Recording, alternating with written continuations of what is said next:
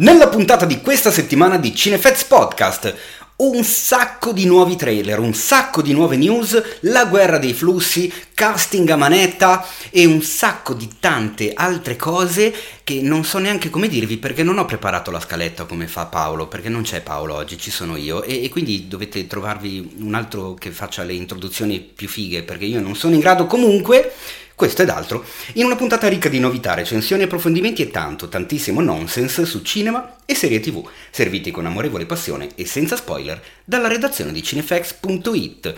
Come avrete immaginato, qui vi parla il fondatore, direttore editoriale e, come direbbe Paolo, anima e pilastro di Cinefax, Teo Yusufian, in studio stasera con due agguerriti colleghi. E il primo è catanese di nascita e milanese di adozione, con il risultato di fondere l'ardore siciliano con l'abnegazione meneghina. È un regista, è un direttore della fotografia, è un documentarista, è l'uomo che avreste voluto accanto se nel 1970 vi avessero reclutato per il Vietnam, nonché mio grande amico di vecchia data, Giorgio Carella. Ciao a tutti! Accanto a lui, colui che vorrebbe il body horror di Cronenberg in onda a reti unificate al posto del discorso di Capodanno del Presidente della Repubblica, colui che costringerebbe la popolazione mondiale a visioni reiterate della filmografia di Gheorghi Palfi. E colui che renderebbe obbligatoria nelle scuole l'ora di Werner Herzog, l'incontrollabile Adriano Meis. Ciao ragazzi, ciao cari ascoltatori, è un piacere essere di nuovo presente durante la puntata più lunga e divagatoria di questa settimana. Perfetto, vabbè, su questo non ci sono dubbi. Certo, è ovvio. Secondo me a Paolo sono già venuti due o tre infartini, perché quando di solito, quando modero io, le cose si fanno pericolosissime. Eh, me ne sono accorto. Infatti, quando Paolo ha scritto quelle cose, ho detto, vabbè, non so come faremo, però. no, dovete sapere, voi. Intanto, ciao a tutti ascoltatori, benvenuti alla 37esima puntata del Cinefets Podcast. Dovete sapere che noi podcastari, eh, diciamo io e Paolo e gli ospiti fissi che vanno a rotazione, più altri che ogni tanto eh, vengono a trovarci, e altri ancora che vedrete e ascolterete presto abbiamo una chat, una di quelle fan- fantastiche chat di gruppo su WhatsApp nelle quali ci diamo appuntamento, ci chiacchieriamo, eccetera, eccetera. E uno dei messaggi eh, più, mh, mm, insomma, che, che Paolo scrive più spesso è quello di non divagare troppo e rimanere sulla scaletta. E stringere, essere concisi, la puntata esatto. dovrebbe durare poco. Cosa che ovviamente in questa puntata non succederà. No, vabbè, cercheremo di, farcelo, di farcela succedere, dai. Ma prima di iniziare volevo parlarvi del nostro sponsor che è Infinity, il servizio streaming perfetto per i cinefili. Infinity ha un catalogo enorme, sono migliaia film e serie tv disponibili sempre su tutti i device e ogni settimana in regalo c'è un film premiere in anteprima per 7 giorni. Questa settimana, giusto giusto in tempo per la settimana di Halloween, è il turno di La Llorona, Le lacrime del male, che dal 25 al 31 ottobre sarà disponibile gratuitamente per tutti coloro che si iscriveranno. E se vi iscrivete con il codice sconto Cinefex avete diritto a due mesi gratis, quindi non mi sembra malaccio, eh? No, è figata. Vero? Eh, faccio eh, anch'io. Eh, direi, mi sembra ottimo. Sì. Anche perché su Infinity trovi anche Animali Notturni, che era il film di cui volevo un attimo parlare questa sera, prima delle news, delle domande, eccetera. Ma che film è? Beh, io devo dire che mm, mi aveva molto stupito, non, non me l'aspettavo, ero andato con delle aspettative, no, non aspettative, quindi e neanche disponibile alla sorpresa. Ero andato proprio stanco un po', quindi ma sì, dai, vediamo un po'. E invece mi aveva colpito, davvero non mi aspettavo che Tom Ford potesse avere così gusto. Una visione di quel tipo. A me, idem, mi ha stupito da molto positivamente, anche perché non mi aspettavo una messa in scena di questo tipo. Cioè, esatto. questo racconto diviso in due, adesso senza spoilerare troppo, diciamo, è la storia di questa eh, di questa gallerista d'arte che è Amy Adams, che riceve il manoscritto di un libro eh, di, del suo ex marito. Lei inizia a leggere il libro e noi come spettatori vediamo sia la storia di Amy Adams nella vita vera, sia la storia che lei sta leggendo, che è una storia ultra tragica, con protagonista Jake Gyllenhaal, al quale succedono delle cose che non staremo a dire, però vi basti sapere che è veramente agghiacciante. E, e, il modo con cui queste due storie comunque si incrociano, queste, questo stato d'animo della protagonista eh, viene, viene, veramente graffiato eh, dalla storia che legge perché comunque si rende conto che c'è un'analogia, c'è una sorta di metaforona eh, del loro rapporto all'interno di, di, questa seconda storia che vediamo eh, è particolarissimo, una messa in scena elegantissima tra l'altro, attori tutti ottimamente diretti perché c'è da fare la distinzione tra bravo attore e attore ben diretto, perché non è sempre scontata la cosa. Un bravo attore può Ah, no, essere diretto male e un attore medio può a volte eh, sotto le mani di un sapiente di regista dare una prova straordinaria. In questo caso secondo me molto molto bravi tutti, anche, c'è anche, se non ricordo male il nome, Aaron Taylor Johnson, che è quello che da ragazzino aveva fatto Kick-Ass, in questo caso invece fa un villain eh, redneck, eh, posso anche andare avanti a usare delle parole in italiano magari, per forza sempre tutto in inglese, comunque credo si sia capito. Mi ha, mi ha veramente colpito, mi ha, mm, mi ha emozionato un sacco. Possiamo dire che c'è una, scena una delle scene di apertura più sorprendenti della storia del cinema. Ah, che io assolutamente, Mi ricordo vero. chiaramente che ero seduto sul divano, ho iniziato il film e il pensiero è stato ma cosa cazzo sto... Bell- Bellissimo, eh, tra l'altro. assolutamente inaspettata, sì, anche perché non, eh, non ti dà modo di capire che cacchio stai guardando, poi di lì a pochi secondi capisci cosa stai guardando, però è di un impatto pazzesco. Perché è cioè. una di quelle situazioni che vedi una cosa talmente, si può dire, disgustosa, però visivamente rappresentata in maniera visivamente eccelsa. Bellissima, E quindi sì. sei talmente in balia del contrasto delle immagini che stai guardando. No, assolutamente. No, eh, Ah, no, è proprio un esempio di quando beh, una persona che tendenzialmente vediamo ab- abituata o grande in un'altra professione riesce a utilizzare tutti i lati meravigliosi di quell'altra professione per portarli in un territorio come quello del cinema senza eh, rispettandone assolutamente i canoni, le nuove leggi, le nuove regole, ma portandogli davvero il suo personale in una maniera non invasiva ma sorprendente. Io ero rimasto proprio colpito dall'eleganza che vedevo della moda, ma portata così bene, così con, con una storia vera che avevo voglia di seguire. E poi c'è da dire che Dillo. secondo me Dillo, so, so già dove vuoi arrivare. lei è Lo sapevo. fantastica. Ma al di là de- della Venezia, che beh, è un tipo di donna che si deve un forte appeal, però io sono d'accordo con eh, De Niro che eh, parla di lei come l'attrice migliore della sua generazione, perché veramente lei trovo che abbia una pulsione, una capacità, ne- trovo veramente un'attrice straordinaria. Anche Dustin Hoffman, eh, comunque, c'è, un- c'è un'intervista doppia, c'è un articolo sul sito peraltro di Pierluca Parise che ne parla, che si chiama proprio Amy Adams I Love You, Sì, eh, sì. una dichiarazione d'amore eh, dove cita un'intervista doppia a De Niro e Dustin Hoffman che hanno risposto all'unisono alla domanda qual è secondo voi l'attrice migliore in circolazione Amy Adams. e hanno risposto nello stesso momento Eh, senza sì, mettersi bravo, d'accordo. bravo, quindi. veramente bravo.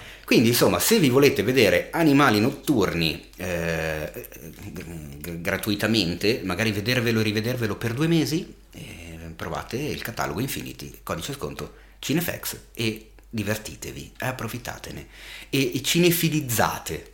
Eh, co- com'è cinefilizzate? Cinefilizzato. No, Funziona, stare, ci può funziona. Può funzionare. dai. Ma ora passiamo subito al primo blocco perché il tempo... tempo Bravissimo, tempo vedi, io sto sull'orologio, sto sull'orologio, ho c'ho il timer. che ci stia già C'è scrivendo il tic tic tic Paolo. tic Paolo, esatto, che non ci sente, ma così. Eh sì, Lui- per empatia secondo me. Detta ai tempi. Esatto, allora perché non partire con le domande? Con Vai. le domanda della settimana. Allora, questa settimana abbiamo avuto qualche difficoltà perché le domande effettivamente interessanti erano molte. Sì, ce n'erano tante. Abbiamo dovuto fare un po' una cernita e potremmo iniziare eh, con la domanda di Edoardo Carlami o Carlami Golami. Garlami. Garlami. Garlami. o, o Carlami, che magari c'è l'accento eh, su Instagram, non viene fuori, questi- perché queste sono le domande che voi ci mandate sulle Instagram stories che io faccio sull'account cinefax.it pochi minuti prima di iniziare a registrare la puntata. E questa domanda di Edoardo si incrocia perfettamente con un po' di, dell'angolo di tecnicismo becero, perché ci chiede qual è il miglior modo per iniziare a fare il regista. E chi meglio di un regista come Giorgio Carella tra l'altro anche docente di regia, può rispondere a questa domanda. Direi che abbiamo la persona perfetta. A te Giorgio. Ti, ti vedo... Sta- Ma sta direi, che, direi che prima di affrontare questa strada bisognerebbe riflettere seriamente sulle parole del papà e della mamma che dicono sempre no, non lo fare. Ah, fai ok. un'altra cosa. Quindi prima è bene pensare alle giuste parole dei genitori. Dopodiché io non le ho assolutamente ascoltate e, e ovviamente è una domanda che mi sento fare spesso e, e anche se come dire, le cose cambiano nel corso degli anni, più o meno credo che c'è una costante che è il mestiere del regista è, è un mestiere molto particolare, eh, richiede mm, alcune caratteristiche proprie di anima, che sono sicuramente la costanza, la perseveranza, eh, lo spirito critico, autocritico in maniera intelligente, mm, quindi da saper dosare, utilizzare, ma anche un po' di delirio di onnipotenza, secondo me è, necessario. Al- insomma, alcune sono caratteristiche che un regista deve avere di indole, di natura, di carattere suo. non- se non ce l'hai, non ce l'hai, non, non lo si trovano per strada. E non si insegnano Non c'è un manuale, non lo puoi insegnare. Detto questo, se uno comunque sente di avere eh, una serie di caratteristiche che oscillano fra il delirio di onnipotenza, ehm, la capacità di analisi vera e profonda e molte altre cose, eh, il percorso secondo me mischia due elementi. Uno eh, è prettamente intellettuale. Il regista è una figura, deve essere una figura intellettuale, una persona che si interessa di mille cose, che ha un sincero amore per la comunicazione, per l'arte, ma in realtà per la vita in generale. È imprescindibile. Quindi una perenne curiosità è, un- è fondamentale per iniziare a fare il regista e quindi poi per continuare. Ma eh, deve riuscire a mescolare tutta la, la- la- la curiosità e, e, come dire, le parti teoriche a a elementi estremamente pratici. Devi saper fare molte cose, devi saperne di fotografia, devi saperne di, di danza, devi saperne di, di- di- suono, di musica, di pittura, di storia, di letteratura e devi riuscire a metterle in pratica. Ci sono dei momenti in cui eh, io alle volte mi sento molto più vicino un- ai problemi di un attrezzista o di un elettricista. E i problemi del regista spesso sono quelli, sono cose molto pratiche da risolvere con le mani, oltre che con la testa, e le puoi risolvere solo tu. Quindi secondo me chi non ha anche un'indole pratica ehm, Difficilmente si può- può approcciare. difficilmente. Perché tutto questo va a, a sh- sintetizzarsi nel fatto che un regista deve girare tanto, girare, non stare lì nella sua cameretta con le sue belle idee, ma anche con un telefono, anche con i mezzi mm, che la, la- la- la tecnologia democratizzante. Eh? Ti piace questo? Democratizzante. ci ha permesso girare, girare tanto, montare, provare e quando si mh, ha un lavoro di cui si comincia ad essere soddisfatti, cominciare a partecipare ai concorsi, mandarlo in giro, farlo vedere, ricevere critiche, capire quando le critiche sono utili e quando non lo sono, girare, girare tanto, ma girare con senso critico, cioè girare a cazzo No, ce ne sono tante di cose a cazzo che vediamo tutti i giorni, non è quello che fa il regista. Il regista è uno che gira con una grandissima volontà, ma anche con, con- con- con critica, con analisi, con intelligenza. Quindi Se- tu dici se un, un ragazzo oggi volesse iniziare, visto che la domanda era qual è il miglior modo per iniziare a fare regista, tu dici oggi che abbiamo anche addirittura i telefoni che girano in 4K, Sì. eccetera, Fare cortometraggi. chi se ne frega delle attrezzature? Cominciare a mandarli ai festival, eh, partecipare ai bandi di concorso su quelli che sono concorsi di sceneggiatura, concorsi di- di- per l'elaborazione della serie. eh, cominciare a entrare nell'ottica che fare il regista è fare e quindi mettersi sotto in maniera molto, molto serrata.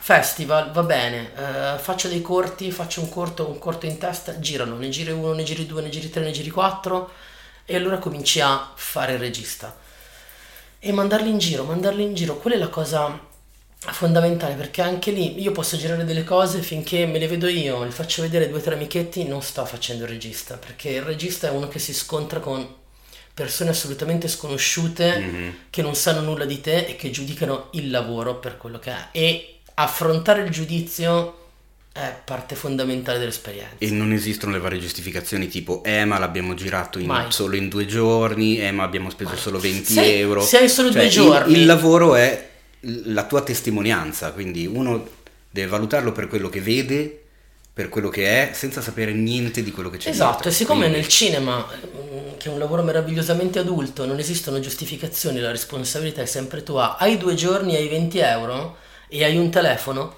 pensa a una storia che funziona bene, a un, di, a un tipo di linguaggio per cui quei 20 euro, quel telefono e quei due giorni li puoi usare al massimo. Se no, hai sbagliato tutto. È questo che intendo per elemento pratico, per fare le cose in maniera estremamente pratica. Se vuoi girare Salvate il soldato Ryan, hai 20 euro, due giorni e un telefono, lascia stare. Esatto.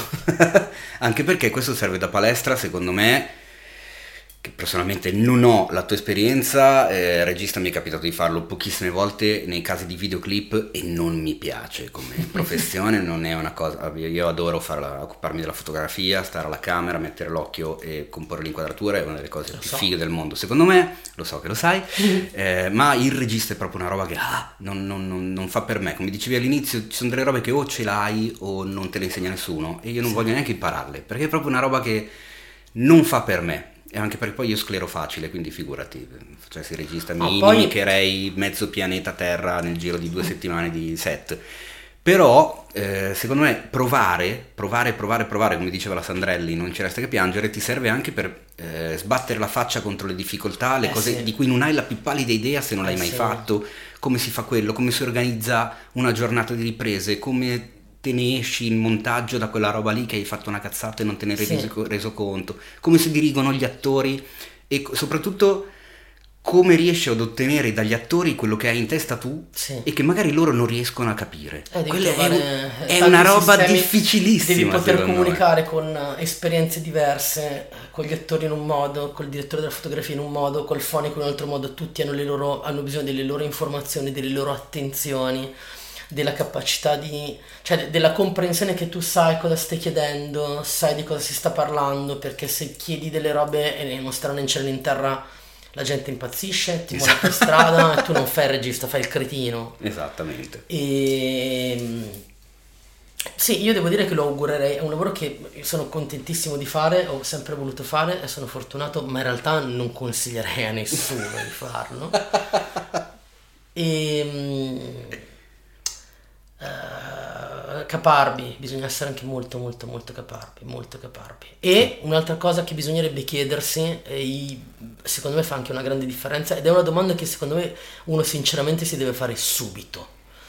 Se uno vuole fare il regista perché davvero non dorme la notte se non racconta delle cose, o, so- o perché solo sogna di stare, come dire, sul tappeto rosso o di andare in giro a raccontare che lui fa il regista, perché questo veramente duri poco, proprio poco nel senso di qualche giorno, non puoi andare avanti, è impossibile. Cioè non, non- non puoi resistere alla pressione del set e ai 10.000 cazzi e problemi che eh, se la tua cosa è semplicemente andare in Portarti giro a qualche modella in limousine. Esatto, Ecco. perché sennò apri un'agenzia di limousine e Eh, in effetti sì, è molto, anche più soldi. è molto più sbrigativa come situazione. Bene, quindi spero che il caro Giorgio Carella abbia risposto alla domanda di Edoardo su qual è il modo migliore per iniziare a fare il regista. E poi ci sarebbe anche un sacco di modi migliori per continuare a farlo, ma questa è una domanda che sviscereremo in un'altra occasione. Intanto saluto eh, Instagram che ci sta vedendo in diretta, eh, voi ascoltatori del podcast eh, non ci vedete, ma eh, se, se guardate la storia entro 24 ore potreste anche vedere quanti begliometti ci sono in studio questa sera. e c'è un'altra domanda molto interessante questa sera che ce la fa Virgile Leon o Virgi Le Leon o Virgil Leon. Bello Virgil Leon. Vero, Potrebbe Virgil fare Leon. il regista. potre- e infatti comunque ha una bella domanda perché ci chiede quale horror fareste vedere oggi a Edgar Allan Poe? Che secondo me è una domanda fighissima. Io ho la risposta immediata, anche perché l'ho scritto nella recensione, addirittura nel titolo della recensione. E allora vai tu? Comincia tu? Eh, lo so, rompo il cazzo questo film. Io non vedo l'ora che venga in Italia. The Lighthouse di Robert Eggers. Perché eh, quando lo vedrete capirete, è veramente, secondo me, l'horror che piacerebbe ad, Er- ad Edgar Allan Poe, o che probabilmente avrebbe anche scritto o girato Edgar Allan Poe. E adesso tocca al Mace però rispondere. Vabbè, però così gli dai subito quello che vuole, cioè gli dai qualcosa che gli piace. Invece, se tu potessi far vedere un film ad Edgar Allan Poe, avresti l'imperdibile opportunità di scioccare Edgar Allan Poe con qualcosa di orrorifico. E quindi io gli farei vedere subito il Videodrome. Ah, beh, Videodrome sarebbe una bella cosa da far vedere a Poe. Però secondo me si scioccherebbe di più con Chiara Ferragni and Post. Vabbè, ma quello non è, quello non è un horror. Beh, A dipende, suo modo, dipende, vabbè. Dipende, dipende, dipende. E aspetta, Giorgio, però così non ti si sente. Adesso stai pensando troppo a Instagram e poco al podcast. In realtà è il podcast che ha la fondamentale Ah, importanza. hai ragione, hai ragione. Devo dire che a me questa domanda ha messo di- in difficoltà. Ah, Sì, attenzione. perché ovviamente quando pensi all'horror ti vengono in mente un sacco di bel- begli horror, però qualcosa da far vedere a Edgar Allan Poe, ma a me mette in difficoltà, mi mette in difficoltà. Credo che gli farei vedere The Witch. Oh, beh, sempre Eggers, quindi. Sì, eh, col fatto che a me poi il tema delle streghe piace, quindi mm, è credo l'ultimo film horror che mi ha turbato. Mm, Mi ha lasciato proprio delle cose. Non avendo visto The Lighthouse, Esattamente, infatti aspetto, non volevo non- mettere lì ancora Però il ditino. effettivamente credo che quello è... ehm, credo che abbia aperto delle frontiere del nuovo horror, quindi è qualcosa di molto vicino a noi. Eh, raccontato benissimo con delle angosce che credo però uno come Edgar Allan Poe potrebbe comprendere. Cioè per quanto nuove rispetto a noi c'è qualcosa che comunque lo riguarda Eh, ancora.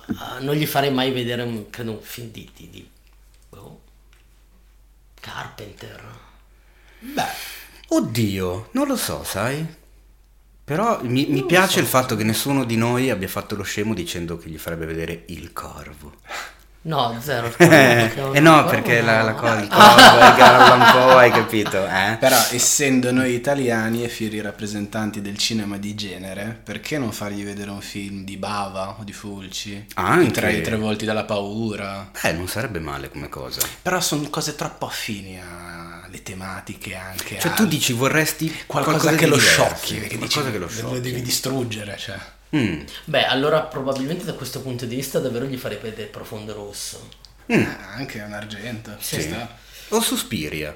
O Suspire. Beh, ah, io amo molto Suspire, ma forse Profondo Rosso potrebbe essere più scioccante. Ma di Guadagnino? un po'. Sus- no, Suspiria di Ah, Argento. Suspiria No, su- di Argento. pensavo Suspiria anche per la questione, per la... mh, tutto il lavoro sul colore che ha fatto Tovoli, il direttore della fotografia. Penso- Oh, non so perché, pensando a un po', a, a com'era il suo mondo, a com'erano i toni del, del suo mondo, potrebbe essere qualcosa di, di- di scioccante vedere quel rosso, quel blu, quel fucsia. Devo dire sì, potrebbe essere. Non, non mi è facile, ripeto, però No, è, è una domanda che mi ha infatti è una domanda figa, grande. Virgil Leon. Alien. Nome cinematografico. Che dire di Eh, ma lì ci sono le astronavi, chissà se proprio lo capirebbe. Boh, non lo so. Ma chissà. Oddio, Po, però Verne, siamo lì. Eh. Però devo dire che Alien potrebbe essere effettivamente una poetica che lo tocca nel profondo. Eh. Non è una cosa. Non è una cosa peregrina. No, no, no, è vero. Beh, bene. Allora, intanto io saluto i ragazzi di Instagram perché non è che vi potete spoilerare tutto il podcast, eh, la, la puntata ve la ascoltate da domani, la trovate dappertutto su SoundCloud, su Spotify, sul sito, su Apple, basta che googolate Cinefets Podcast e la puntata la trovate, quindi vi saluto e noi invece andiamo avanti con la puntata. Rispondendo alla domanda eh, perché ce n'è un'altra, incredibilmente, c'è una terza domanda eh, questa sera e ce la fa Elena Nassi 93 che ci chiede quando farete un episodio del podcast in inglese così posso consigliarlo ai miei colleghi stranieri? Hello, everybody. If you want it, we can start it now. here. Okay, from now on we can talk in English for your uh, for your colleagues, for the Elena Nassi's colleagues. So you can suggest our podcast to your colleagues, and we can talk about cinema and TV series from now on in Okay. English. Okay, It's right? amazing. Okay, so let's talk about the new trailer of Star Wars: The Rise Oh, of wow. Skywalker. Wow. Hmm? I saw it. Did- did you like it? very cool. Yeah. Uh, well, when we talk about Star Wars, I, I, I, I can A very long imagine something that uh, touch me inside more know. than that that universe, that music uh, always seems to me something bigger than life. Oh yeah. Maybe it's because the first time I saw mm, the, the three original movies, I was eight years old. It was a night year uh, eve night, and and I saw it. I, I saw them uh, all all three movies uh, uh, in row. ok. Uh, since that moment, uh, uh, my life changed. Oh, and uh, I, me too. I, I start to, to Me see too, movies uh, in, in, in another way, and I I always feel the same about Star Wars. And during this uh, last 30 years, possiamo anche smetterla di parlare in inglese. Se volete andiamo Sentivo- avanti. Esperimento Mi terminato. sentivo in una stazione radiofonica di St. Louis. No, il allora. trailer di Star Wars. Il trailer di Star Wars 9, come dicevo poc'anzi in un inglese veramente orrendo, eh, Comunque un giorno la faremo la puntata tutta in inglese. potremmo, basta, una volta, sì, prima bisognerebbe impararlo l'inglese per poterla fare. Ehm, dato che io ormai sono più di 30 anni dalla prima volta che ho visto quel- quella cacchio di trilogia, quelle musiche, quelle atmosfere, posso anche dire basta, mi hanno rotto le balle, mi è scesa un po' la passione, ormai ne fanno troppi uno dopo l'altro. In realtà anche stavolta ho visto il trailer, mi sono sciolto come un bambino, mi sono commosso anche perché è un trailer che punta quasi tutto sull'effetto nostalgia. Eh sì, Cioè, c'è assolutamente 3PO che dice volevo dare un ultimo sguardo ai miei amici, c'è l'abbraccia Carrie Fisher con lei che piange, ci sono le voci di Luke e lei alla fine, c'è anche il ritorno di Palpatine che vabbè. ehm, a me fa un po' effetto il fatto di pensare che comunque la saga, la saga degli Skywalker eh, terminerà. Poi l'universo andrà avanti, perché c'è già The Mandalorian su Disney+, arrivano altri film di Ryan Johnson, arrivano altri film di di un sacco di gente, stanno coinvolgendo chiunque per scrivere altra roba. Però, sì, però non fa effetto. come dire, quel, quel tragitto, quel tipo di racconto Eh sì. arriva a una conclusione in qualche modo. eh. Devo dire che anche per me è strano perché, ovvio, la, la famosa e prima trilogia, quella con cui siamo cresciuti da bimbi, mi ha, a me mi ha, mi ha trasformato. Beh, l'unica bambino. trilogia finora completa, perché questa ancora deve uscire il terzo film. insomma. Ah già, è vero che lui ha ancora quei buchi di quei tre episodi Sì, sì, sì, sì, sì. Sempre. Ehm, è una cosa che indiscutibilmente ha accompagnato la nostra vita di, di- di amanti del cinema. Mm, Vuoi che quelli- quell'episodio non ti piace, però comunque l'hai sempre vissuto come un evento nel tuo cuore, anche sì, la minaccia fantasma mi ha fatto un po' cagare. Però La? Eh, lui è sempre quello che non ha mai sempre visto, lui, ok, sempre vabbè. lui. La cosa? La minaccia fantasma, The Phantom Menace. Non so cosa sia, non so di cosa tu Ok, stia è un parlando. film della serie di Star Wars, ma Ah, lì in mezzo. Ma sì, ma un fan made, una cosa fatta così. Ehm, lui deve fare sempre il podcast, ma Paolo non c'è. No, non c'è, oggi, oggi non c'è Ehm, Paolo, Paolo torna. No, non lo so. Quindi allora- sì, mi ha colpito. E è vero quello che dici, lavorare sulla nostalgia, c'è un trailer che butta tutto su. Ragazzi, Eh sì. venite tutti a vedere la fine della Esatto. saga. Donne, no, nonni, È bambini. arrivato eh, l'arrotino, Esatto. l'ombrellaio. Però devo dire un'altra cosa, ed è una cosa di cui mi sono reso conto quest'anno, riguardando anche le nuove puntate, i nuovi episodi. Ehm, non so perché, probabilmente per il fatto che anche insegnando mi trovo con persone molto più giovani,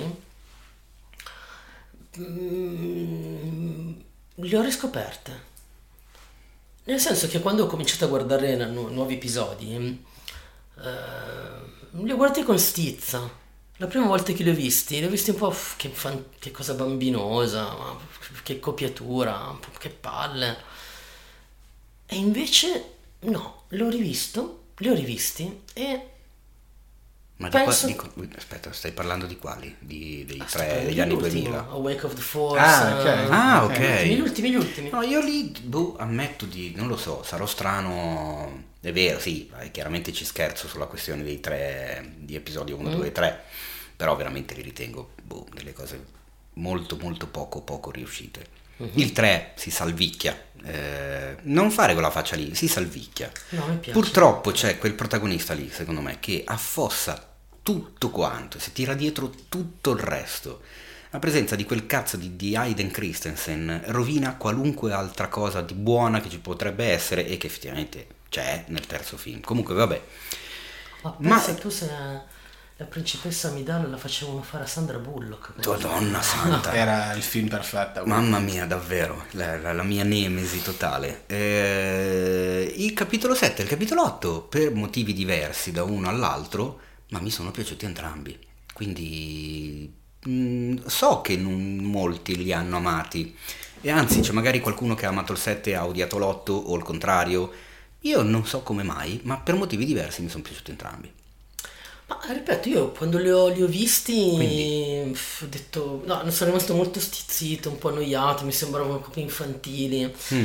Però, però mi sono accorto che ragazzi di 19-20 anni che non avevano mai visto i vecchi, invece li vedevano con un candore, un trasporto che erano esattamente quelli con cui noi avevamo visto la serie Esatto, vecchia. eh, oh, e allora ho detto, ma for- ah, no, aspetta, Ah, vai- forse vai sono io che sono io che sono che li sto guardando nella maniera sbagliata. Quindi mm, sono riuscito a mettermi in un'altra ottica e devo dire che invece funzionano. Funzionano, quindi andrò a Quindi vedere molto concordi- volentieri questo film. Concordiamo tutti sul fatto che la parola d'ordine di questo trailer è feelings. Assolutamente, ma è molto figo, ma anche le scritte che vengono in sovraimpressione, The saga ends, the story will live forever. Sa- sarò, Wow. sarò didascalico perché stiamo già divagando troppo e quindi dico una cosa rapidissima. Io ci sono un po' rimasto male perché questo trailer affossa un po' quel un viaggio mentale che mi ero fatto perché nel il teaserino precedente, se ben vi ricordate, si vede a un certo punto Ray con una spada, una Sì. spada laser rosa. Aspetta che non è mai detto Perché niente. io mi ero fatto questo fantastico viaggio. Eh, che- Mica solo tu, credo un altro paio di miliardi e mezzo Quale? di persone. Beh, insomma, il momento in cui vedi lei che ha in mano la spada del colore cattivo. Io il grosso della gente, eh, tutti quanti ipotizzavano una cosa del tipo la grotta del, di Luke Mm. con Yoda quando vede The Fenner, eccetera, eccetera. Quindi Beh, una vabbè, roba saremmo veramente al, al mela C, mela V da parte di Abrams. Cioè, Io- bene tutto, ma Io devo dire che è un finale non positivo per gli Skywalker che diven- diventino i- paradossalmente i nuovi Sith. A me piacerebbe una cifra. Ma ancora non si sa chi sia Ray, tra l'altro. Sì, eh. sì, sì, e no, lo eh. dice anche esplicitamente in questo trailer. Tutti pensano di sapere che io sia, ma nessuno lo sa. Ah, Perché sarebbe Attenzione. veramente tanta roba se l'imperatore Palpatine, che è evidentemente ancora vivo, riuscisse a, tra virgolette, farsi uccidere e uccidere magari anche Ben Solo e portando al lato oscuro della forza Rey che a quel punto diventa veramente lei la cattiva di turno e a quel punto potrebbe essere anche l'aggancio per la nuova trilogia, per la nuova saga. Non so però se... Non è una roba da Disney, cioè No. secondo me non è una roba da Disney, non potrà mai lì- finire così. Anche lì, ma io non lo so. Questa sarebbe da aprire una parentesona enorme, ma Paolo mi picchierebbe. Eh, questa cosa della Disney, quando si parla dei film Marvel, la Disney, quando si parla dei film eh, di Star Wars, la Disney. Ma la Disney non so quanta ingerenza abbia su queste produzioni. La Disney possiede Marvel e possiede Lucasfilm, tanto, quando tanto quanto possiede National Geographic e ehm, Pixar. Beh, vuoi dirmi che nel corso della nuova trilogia non hai notato qualche tocco? Rispetto a cosa? Qualche tocco rispetto a cosa? Ai pupazzi dei tre film di Lucas degli I anni 2000? pupazzetti, tutti per Ma voglio dire, ma hai presente cos'erano i tre Ewok, film? sì, sì, no, sì. al di là degli Ewok, i tre film che io dico che non esistono, Mm. ma sono il trionfo del merchandising delle pupazzate. Sì, però il personaggio, c'è il person- uno dei personaggi principali di colore, una per la protagonista donna, ma succede i in tutto il cinema asiatici. americano degli ultimi anni. Sì. Anzi, loro sono stati tra i primi a mettere una protagonista donna. La roba arriva è del 2005, Mm. il risveglio della forza. Hanno anche un po' anticipato il trend, sì, se sì, vogliamo. Non, io, sinceramente, a, a posteriori si può fare un ragionamento dicendo, eh, però lì, quella roba lì è troppo Disney. Ma sta tu vedi le diventando- cose come stanno. No, beh, sono d'accordo con te, però. Secondo me si esagera sempre un po' tanto quando si dice la Anche Disney. perché a me assolutamente una versione del genere non Ti- ti sconfinferebbe, Mm, sì, eh. piacerebbe. Ma anche perché comunque c'è, a produzione Marvel c'è Kevin, quello col cognome che Paolo dice sempre che io lo pronuncio male e quindi non, non voglio dirlo, comunque Kevin F. E produzione Lucas c'è sempre Kathleen Kennedy. Mhm. Ah, Chi sarebbe l'uomo Disney sopra questi personaggi? Chi è? Non si sa, un'entità Disney con le orecchie da Topolino. Cioè, non, vabbè, Forse comunque. Topolino. Forse Topolino stesso, ma stiamo divagando veramente tantissimo. troppo. E io comunque ho già comprato i biglietti per l'Arcadia di Messa. Siamo in due. Voglio vedermi il Io primo Ancora giorno. lo faccio in settimana. Il primo giorno io mi vado a Sempre vedere. che ne rimangano, No, Giorgio, perché io vorrei farti vedere le schermate delle prenotazioni. Esatto. Io non so come ho trovato posto per il imbarazzanti. 18 dicembre, Vabbè, ho avuto la fortuna di trovarlo all'ora di pranzo. Però lo faccio, ci provo quantomeno. e quindi ci sarà la recensione subito in giornata. Quindi vabbè.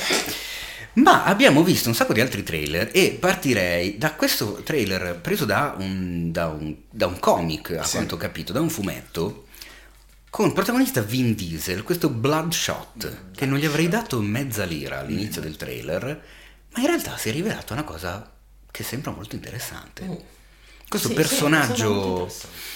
Questo soldato, Sì. questo esperimento riuscito, eh, a quanto pare ne avevano fatti altri riusciti meno bene, di questo soldato che ha questa nanotecnologia all'interno del suo corpo che lo rigenera e lo, lo- lo- lo- come si dice, mm, Lo rende praticamente invulnerabile. praticamente invulnerabile, Su- esatto. Fa il super- lavoro delle piastrine che vedevamo in Esatto. Siamo fatti così, ma un milione di A me quella puntata è rimasta in mente. Io ogni volta che mi ferisco penso alle piastrine che vanno a rimettermi a posto. Sì, esatto. Cuciscono, cucciolo. E potrebbe essere carina come cosa. Abbiamo visto comunque nel. nel, um, insomma, comunque c'è Vin Diesel che è Groot dei Guardiani della Galassia, Guy Pearce che è il cattivo di Iron Man 3. Sono Groot. Siamo sempre lì, eh. Io sono Groot. sempre cinecomic eh, andanti siamo. Però sembra interessante, no? Che dite? Sembra interessante, sembra girato molto bene. Mm. Molto bene. Ehm, sembra anche esserci questo discorso sulla memoria, memoria fallata, cosa è vero, cosa è finto, cosa mi ricordo, ma se quello che mi ricordo è vero. Insomma, questa ricerca di Cioè, un- autoidentità. Un po' total recall, però va No, cioè, ovviamente Infatti, potremmo aprire ore e ore di discussione. Ciao Da Paolo. Caligari in poi. E- però devo dire che è davvero, sembra davvero girato molto molto molto bene e eh, è sempre una delle cose che a me piace vedere, cioè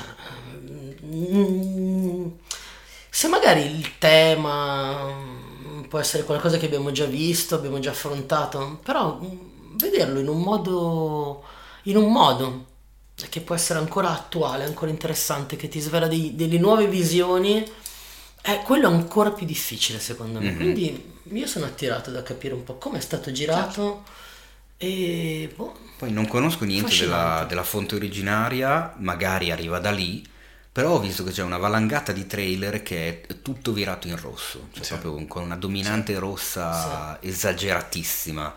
E insomma, se ci sono delle scene, tot scene girate così, io mi immagino nel cinema Mm. l'effetto che può dare, perché comunque il rosso è uno dei colori più impattanti in assoluto, voglia. ti scatena della roba dentro, assurda, vederlo sul grande schermo, la sala diventa completamente rossa, e insomma è una figata, da quel Sì. punto di vista lì è una figata. Poi è anche, lo sai anche tu, è proprio tecnicamente, questo sarebbe carino da raccontare nel podcast, il rosso è un colore che crea tantissime difficoltà dal punto di vista tecnico Eh, a noi che ci occupiamo del cinema e della televisione, nel che- senso che Madonna. bianco assoluto, rosso assoluto, nero assoluto sono un problema. Sì. E eh, il rosso sembra sempre così bello mentre lo giri, ma quando lo vai a rivedere sul monitor di qualsiasi tipo. Ma quando lo vai a vedere sul monitor di qualsiasi tipo eh, diventa. si spappola, si spappola di brutto, perde corpo. Quindi si un, spantica. un direttore della fotografia che riesce a lavorare bene con una tinta così complessa ha un lavoraccio. Ma nessuno ha fatto partire la sigla e siamo in- iniziato immediatamente all'angolo del tecnicismo a becero. Esatto, Ok. sì, no vabbè, perché eh, ha, ha ragionissima eh, Giorgio Rosso è veramente uno dei colori più bastardi Mm. in assoluto. Anche perché se non vado errato ha la frequenza più alta Sì. nello spettro visibile all'occhio umano. Sì. E questa cosa nei dispositivi, soprattutto sul digitale, perché in pellicola io purtroppo non ho, praticamente avevo fatto una roba in 16, ma Eh, lasciamo ma comunque, perdere. eh, poi lo, lo riprendiamo nel, nel tec- angolo del tecnicismo becero, comunque anche in pellicola lo riprendi e sicuramente sul velo della pellicola ha più corpo, ma quando lo mandi in onda, diciamo, il problema si, si, ripropone. si ripropone. In digitale comunque il rosso è veramente il colore Mm. più maledetto. In televisione ad esempio eh, è rarissimo vedere qualcuno che si veste di rosso, cioè Sì. è praticamente vietato vestirsi di rosso in tv, proprio perché le telecamere sbarellano, cioè... Sì. Per rosso intendiamo tipo proprio il rosso Ferrari per Esatto, intendersi. bravo. O come dice Madonna in Who's That Girl, rosso pompiere. Esatto, rosso Eh? pompiere. Che lei ha il rossetto color rosso pompiere. Esatto. Comunque Bloodshot interessante. Bloodshot Sì, sembra sì, interessante. Per quanto si, sia invecchiato e un po' imbolsito il buon Vin Diesel, comunque Ma a quando me è sempre ad- sembrato vecchio bolsito. Sì, Cioè, beh, un po' Ma sì, io da, lo vedi ma io da. Pitch Black che lo vedo identico. Anch'io. Vabbè, comunque fa sempre la sua porca figura Ma quando sì, va davanti alla telecamera. poi a questo- parlare con questa esatto, questo modo di dare le battute che, che tutto... No, ci incuriosisce. Cioè, è più metallico, è più, più, più che, più che te se l'hai fatto... Do I know you? Esatto, è più- Do I know you? I don't remember a thing. Prossimo trailer. Prossimo trailer è un trailer interessante che ho sgamato così, chissà mai se arriverà in Italia, visto che i produttori sono quelli di Mandy, un horror con Jack, con, sì, con Jack, Nicholson, ciao, con Nicolas Cage, che in Italia al cinema non è arrivato, No, se non vado no, errato, giusto? direttamente in home video. Anche perché abbiamo qua il più grande eh, conoscitore ed estimatore europeo di Nicolas Cage, Basta, quindi può tranquillamente dirci la verità di- su Mandy. etichettarmi Comunque il modo. film vede mh, coprotagonista un certo Patrick Schwarzenegger, Schwarzenegger. che forse dal cognome vi, dire- vi- dirà di chi è parente. E il film si chiama Daniel Isn't Real ed è la storia di questo ragazzo che ha fin da bambino un amico immaginario, anzi che da bambino aveva un amico immaginario e che per una questione di terapia eccetera eccetera lo ritira fuori. Però questo amico immaginario è molto più reale per lui di un classico amico immaginario come potrebbe magari essere Bing Bong di Inside Out. Apriamo un altro discorso.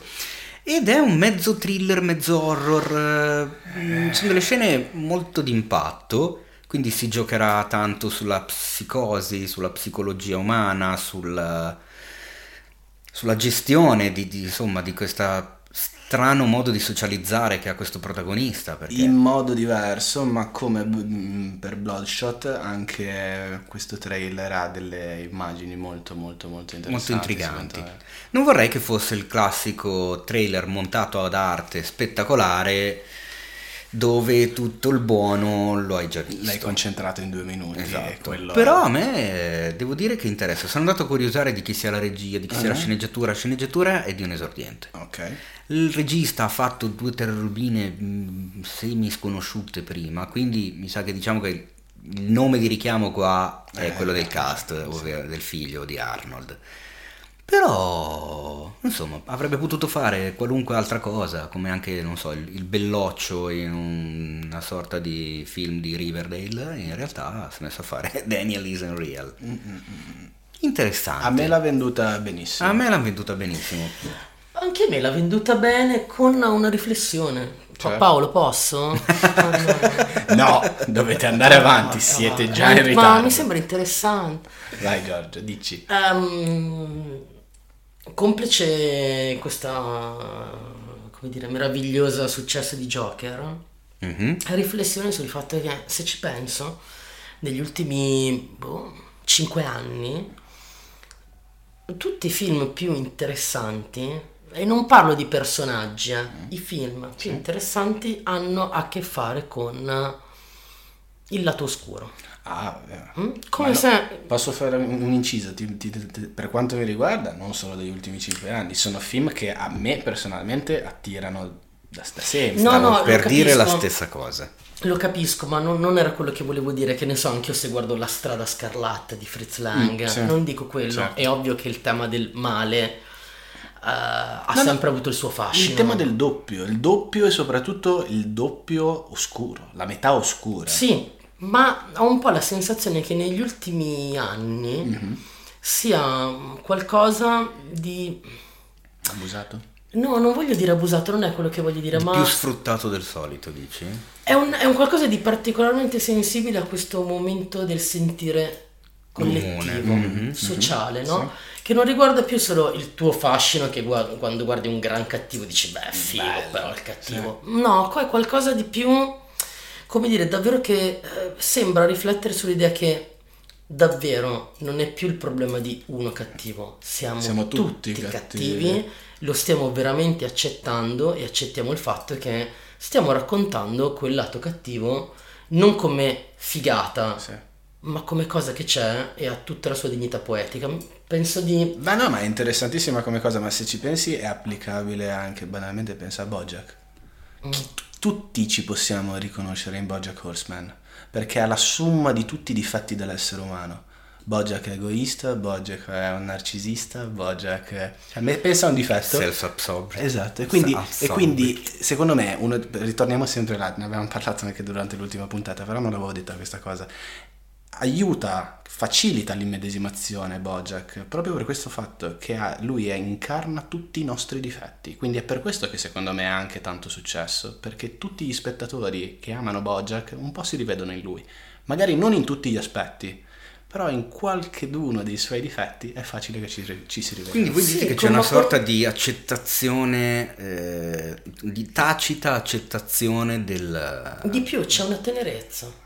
Io Ah. sento una tenerezza, cioè mm, è come se questo lato cattivo non fosse più visto come dire ah ma che fico, ma quanto dire quasi è proprio il mio bambino difficile, Sì. interiore. E ha, ragio- e ha ragione a ribellarsi. E ha ragione a ribellarsi. Che sì, è devo la guardare- somma di Joker. Sì, esatto. Sì, sì, sì, ma adesso dico di Joker base. ovviamente siamo No, no, vabbè, ma perché è il caso. Però le vedo, eh, come dire, è una cosa che ho visto in, in altri film Sono d'accordo. e lo comincio a sentire come un tema comune, no? Come poteva essere negli anni Ottanta l'idea del male che arrivava da qualche altra Mhm. parte che possedeva eh, i corpi delle persone che ti stavano accanto, che fosse il male fosse sempre più vicino di quello che immaginavi, ma era sempre qualcosa Però di esterno, esterno, no? che poteva prendere possesso di te. Esatto, mentre invece qua è proprio È qualche cosa che c'è e non è più neanche malvagio, è... parte di noi, è una, pre- è una pre- è una presa di coscienza. Esatto, è quello che sto dicendo. Sì, sì, no, ma sono d'accordo. Sono d'accordissimo. E Potrebbe sono, aver sono lavorato film in- interessantissimi. Assolutamente. questi. Potrebbe aver lavorato in tal senso, secondo te? eh, dico, faccio una, boh, un pensiero strano. Mm, ma visto che stiamo parlando comunque degli ultimi cosa, dieci anni circa, Anche un po' meno. forse. anche un po' meno, ecco, eh, potrebbe in ciò aver lavorato in tal senso l'avvento dei social network e quindi di questa eh, doppia o tripla a volte identità che ognuno di noi ha e riversa in un social, stando attento a che cosa mostra di sé. Quindi fondamentalmente è come se ci fosse questo nostro doppio dato in pasto al mondo e agli altri che noi cerchiamo di modellare e di controllare e di, di fare in modo che sia una rappresentazione di noi o quantomeno dell'idea che noi vogliamo trasmettere di noi agli altri. Magari così, anche inconsciamente, potrebbe aver funzionato da, da- da- da- interruttore Ma, mm, per... il social sicuramente ha fatto qualche cosa mm, nel corso degli ultimi dieci anni di forte sulla società, ma un po', come dire, fino a poco tempo fa quando guardavo un social vedevo sempre che le persone, probabilmente me compreso, cerchi sempre di porporre il tuo lato migliore. Certo, no? sì, assolutamente. Eh, che ha sicuramente una devianza narcisista pesante, ma credo che ormai il narcisismo sia andato talmente oltre per cui non te ne frega più niente di far mostrare il tuo lato migliore. Cioè, anche quando mostri delle cose di te turpi, mm, ti viene ormai da dire, beh sì, sono io, è bello che io sia così. Ok, è la- è una parte profonda di me, tu la devi accettare e anche questo è iper narcisistico eh, eh, alla scoperta di un territorio di sé vero, importante, forte, Eh, però è sempre tutto oscuro. filtrato da... cioè Sarà sempre tutto filtrato, ovviamente. Anche dal, dal punto di vista malvagio, diciamo, le persone che si pongono male, gli odiatori, i cosiddetti hater, quelli che insultano, eccetera, eccetera. Nella vita questi non sono così, sono così là dentro. Come uno che invece si pone come il più figo, il più bello, il migliore, il più bravo negli sport, nel lavoro e con le donne, e con gli uomini, è così là dentro, magari nella vita è un filino meno. Quindi è per quello che dico, magari questa cosa del doppio, questa cosa dell'accettazione di questa no- parte nostra al- interna, prima non avevamo modo di, di, di- di- come si dice, di, di- di esternarla, se non facendo magari un lavoro su noi stessi, una sorta di, di analisi. eh. Invece adesso ce O l'abbiamo. forse uccidendo prostitute a WhatsApp. Anche. Ah, ritorniamo a Certo, Jack. ah. Si torna sempre Ma da Jack. Parlando di social e narcisismo, ci potremmo riagganciare al prossimo trailer. Bravissimo, Bravo! vedi che così mi piace, così Bellissime. mi piace. Bellissime, Che perché? non so perché tu abbia voluto mettere Perché ho voluto mettere il trailer di Bellissime che consiglio ai nostri ascoltatori all'interno della scaletta. Allora, innanzitutto dico che cos'è. È un documentario. Eh sì, caro mio, non è fiction. Eh, Ecco perché recitavano male, zio. Perché è un documentario di Elisa Amoruso. Chi è Elisa Amoruso? La regista regista di Unpost. Esatto, di Chiara Ferragni Unpost, il documentario sulla influencer Ferragni. Io posso dire solo una cosa prima che Teo vada avanti, che io avevo già visto il trailer oggi pomeriggio vedendo la scaletta, quando Giorgio e Teo si sono messi a riguardarlo ho abbandonato la stanza perché è un trailer che a me personalmente dà la nausea. È agghiacciante, è, roba paragonabile a un film dell'orrore, Sì. Purtroppo Sì. è la realtà. Che cos'è? È eh, fondamentalmente uno sguardo su questa famiglia, questa madre, questa figlia, eh, che nella vita hanno come obiettivo quello di mostrarsi, beh, era un poco quello che stavamo dicendo poco fa, mostrarsi bellissime, quindi social, pubblicità, televisione, apparizioni, parlate di me, eh, vi mostro il lato migliore di me stessa. Perché ho voluto metterlo in scaletta? Perché innanzitutto mi ha colpito appunto la- il candore con il quale queste protagoniste, Che sono tre tutte- sorelle. se tutte le- esatto, tre sorelle, il candore con il quale parlano di questa cosa come se fosse addirittura una cosa bella, una cosa figa, una cosa da invidiare. Sì, sì, di fingere, Il di, fatto di esatto, di, di mostrarsi in un certo di avere modo. quello come principale scopo nel- nella vita, che secondo me è una roba veramente atroce. In secondo luogo, perché il titolo, secondo me, e il tema riporta a Bellissima di Luchino Visconti. Ma parliamo del 51, credo, 53, 55 forse massimo, Forse anche prima. forse addirittura prima Sì. con la Magnani, giusto? Sì. Correggimi se sbaglio, con Anna Magnani, che era, l'hai visto? Sì. È la storia di lei che porta la figlia a un provino per farle fare un film ed è talmente ossessionata dalla cosa perché comunque rivede nella figlia la possibilità che lei Che non lei ha mai avuto. avuto. Sì, sì. È passato più di mezzo secolo, sono passati anzi quasi 70 anni, ma l'Italia è ancora questa roba qui. Prima era il cinema, oggi sono i social, magari non solo l'Italia, magari lo è tutto il mondo, ma mi ha fatto specie che nel 2019 venga prodotto un documentario che si intitola Bellissime e non credo sia un caso, non credo che la Amoruso sia un idiota se ha dato questo titolo al film. Penso che il riferimento al film di Visconti sia Sì, più che palese. sì. E- Ma è un discorso che il tuo è un discorso che secondo me è applicabile a un casino di film del, del cinema italiano degli anni 50-60. Se te vai a vedere i film di, denun- di denuncia di scuola, Sì, hanno un... cioè se te guardi i problemi, le miserie e mm, tutte, tutte le varie problematiche che ci sono in Italia sono le stesse. È come se questo paese non si, non- non si sia mai evoluto. Io toglierei il come se. Eh, allora vedi che è, che è anche facile da un certo punto di vista. Sì, però vabbè, qua stiamo proprio parlando dello Sì, no, dello stesso identico tema, argomento, cioè certo, la madre sì, che sì, spinge ovvio. la figlia ad essere famosa. Cioè, è proprio la stessa identica cosa, cazzo, non è passato un mese. Prima era pellicola in bianco e nero e comunque era, insomma, signore come Sì, Luchino Visconti, Visconti. e con Anna Magnani qua con tutto il rispetto nei confronti di Elisa Amoruso, se anzi vuole un giorno partecipare telefonicamente al podcast io qualche domandina gliela farei a questo punto. Anche venire per Eh, però fisicamente. siamo- sì, anche esatto, non so di dove sia, però sarebbe una figata.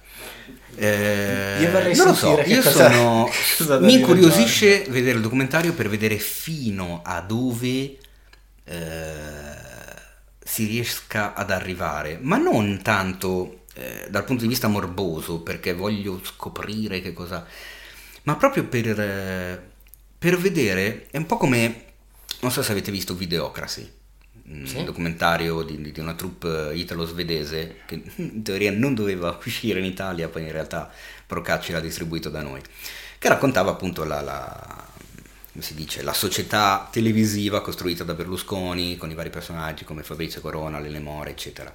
E anche lì c'era stata questa sensazione de- mh, per me di imbarazzo nel vedere come queste persone davano mh, per scontato degli atteggiamenti assolutamente inconcepibili in una società normale. Cioè, Ma anzi, non stiamo parlando di una società normale. anzi, ne parlavano come fossero delle virtù.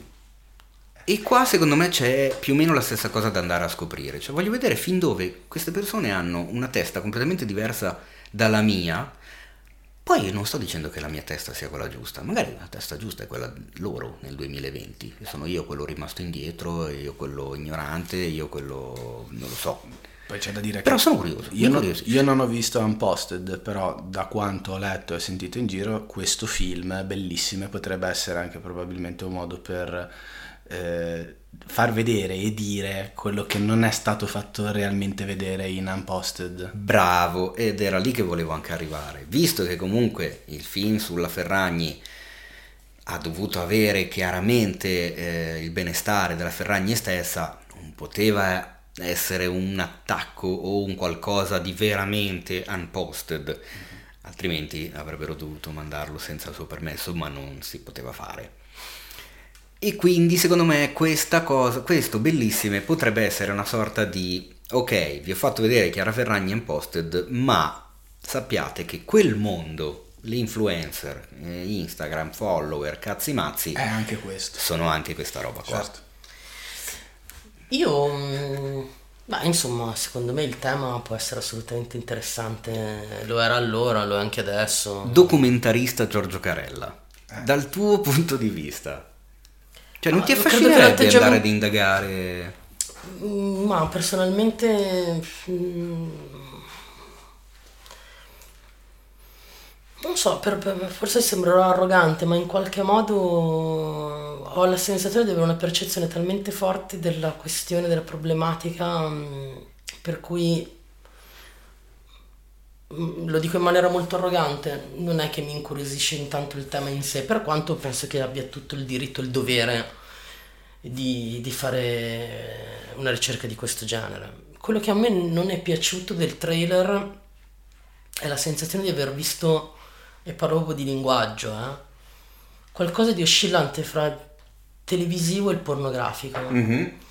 Assolutamente sì. E quindi da chiedermi perché devo andare al cinema a vederlo? Lo vedrei molto più volentieri in televisione. No, no, vabbè, ma nessuno- No, invece secondo me questo è un fattore fondamentale della Mm. questione. Cioè, e lo dico con eh, massimo rispetto per lei, per eh, il distributore Fandango che conosco bene, eccetera, ma non credo neanche che sia una cosa così commercialmente appetibile quanto lo era quello della Ferragni, nel senso dici, ma ci provo al cinema, il suo seguito ce l'ha, la gente ci va. Qui secondo me non ha quell'appeal. eh, per cui per quanto penso che sia doveroso e giusto fare delle ricerche di questo genere, mi chiedo mm, con un linguaggio così mm, a me non interessa vederlo in sala, quindi io in sala non ci vado. Mm. Eh, va bene, lo vedrei in televisione probabilmente. E poi ripeto, oltre a questo io ho la sensazione di qualcosa di... però magari è una sensazione e potrebbe anche essere assolutamente sbagliata, di un po' di godimento da parte dell'autore nel trovare cose, del- di trovare quel tipo di umanità. Andare a rimestare nel torbido. Un po' sì, ho un po' questa sensazione. Non, non dico assolutamente di essere nel giusto, però un po' ce l'ho e non- il trailer non mi ha certo levato la sensazione, me l'ha, me l'ha cresciuta. Con l'idea continuo di dire mm, il cinema è meraviglioso, bisogna vederlo al cinema, la televisione per- non ho niente di, come dire, moral- non sono moralmente contro la televisione, penso che ci sia anche della televisione fatta molto bene. Questo potrebbe essere un lavoro che se avessi visto su Rai 3 avrei detto, boh, Perché no? guarda che la televisione di Stato fa delle cose che ci fanno un po' pensare a delle caratteristiche della nostra società che potrebbero essere scottanti, difficili comunque da indagare. Però francamente fra... Perché fra Tarantino eh, devo andare a vedere? Ma io guarda, sono ancora più radicale di te, nel senso che per quanto mi riguarda questi temi non bisognerebbe neanche dargli l'importanza, perché gli- se gli dai importanza li, li pubblicizzi, Vabbè, li ma su quello è come dire che ne so, Quindi potremmo no. dire non possiamo parlare, non parliamo del nazismo perché tanto è, è quello che è. Parlarne secondo me è, Ma è si giusto, può parlare, le cose scomode vanno No, affrontate. ma infatti non ho detto che ha sbagliato, ho detto che dal mio punto di vista che io non sono interessato a questo tipo di telema- tematiche perché quel mondo non mi interessa, non lo condivido, non lo voglio neanche conoscere. Quindi per quanto mi riguarda un film del genere potrebbe anche non esistere. Poi mi rendo conto che è anche giusto e corretto che si analizzino e si vadano a, a- vedere tutti i sottoboschi, tutti gli ambienti più strani e particolari che ci sono nella nostra società ed è giusto. Io non sono interessato e trovo anche, tra virgolette, sbagliato il fatto di comunque pubblicizzarli, veicolarli, farli, farli vedere. Punto. Qualcosa che invece potrebbe interessarti, secondo me, è il trailer successivo, che è anche l'ultimo per questa sera, No. che è Bombshell. Hai scelto un modo pessimo per fare da, da ponte tra i due Perché? trailer perché non sono minimamente No? me ah, no, interessa scusa, Bombshell. pensavo che parlassi dell'ultimo. No, trailer. no, no, no, io lu- quell'ultimo ultimo lo lascerei fuori dalla puntata, però vabbè, magari due, due- due righe. No, no, Bombshell invece Bombshell invece di- direi che siamo all'opposto, nel senso che è tratto da una storia vera, cast di, super di, mm, di attrici molto in gamba, eh, insomma Vabbè, abbiamo... sono in puntata con due infogliati. No, dai, vabbè, ho cioè. capito, ma nel momento in cui mi metti Nicole Kidman, Charlize Theron, Margot Robbie, Ah. La giovanissima ragazza, che adesso non sarà neanche più giovanissima, però comunque è la, la, quella che faceva, mh, quella che prende a pugni in faccia Hank Moody in Californication, Sì. perché l'ho vista di sfuggita. Sì. Poi non mi ricordo cos'altro. Comunque, eh, Vabbè. eh, da buttare via. Sono tutte delle belle ragazze, belle signore, Ok, belle ragazze. la storia è la storia vera. Delle belle donne, Delle, delle donne. delle accuse che sono partite all'indirizzo del- dell'allora proprietario di Fox News, Mhm. che insomma non era proprio una persona... un Winston. Una- un esatto, Winston. una- una Weinstein, personcina un- Weinstein, un po' weinsteiniana. Weinstein. Eh, non so come possano aver affrontato la cosa, perché la scelta de- del trailer eh, mi è sembrata particolare, nel senso che hanno usato questo pezzo di Billie Eilish, che è Bad Guy, Bellissimo pezzo. sì. bellissimo pezzo assolutamente, però mm, mi fa andare il trailer in un'altra direzione, cioè è vero che gli autori sono quelli di- della grande scommessa e quindi tema forte, mm, pesante, storia vera, ma affrontato in maniera mm, a prima vista non dico cazzona, ma Un po' con- surf. Esatto, bravo, mi surf. piace, un po' surf.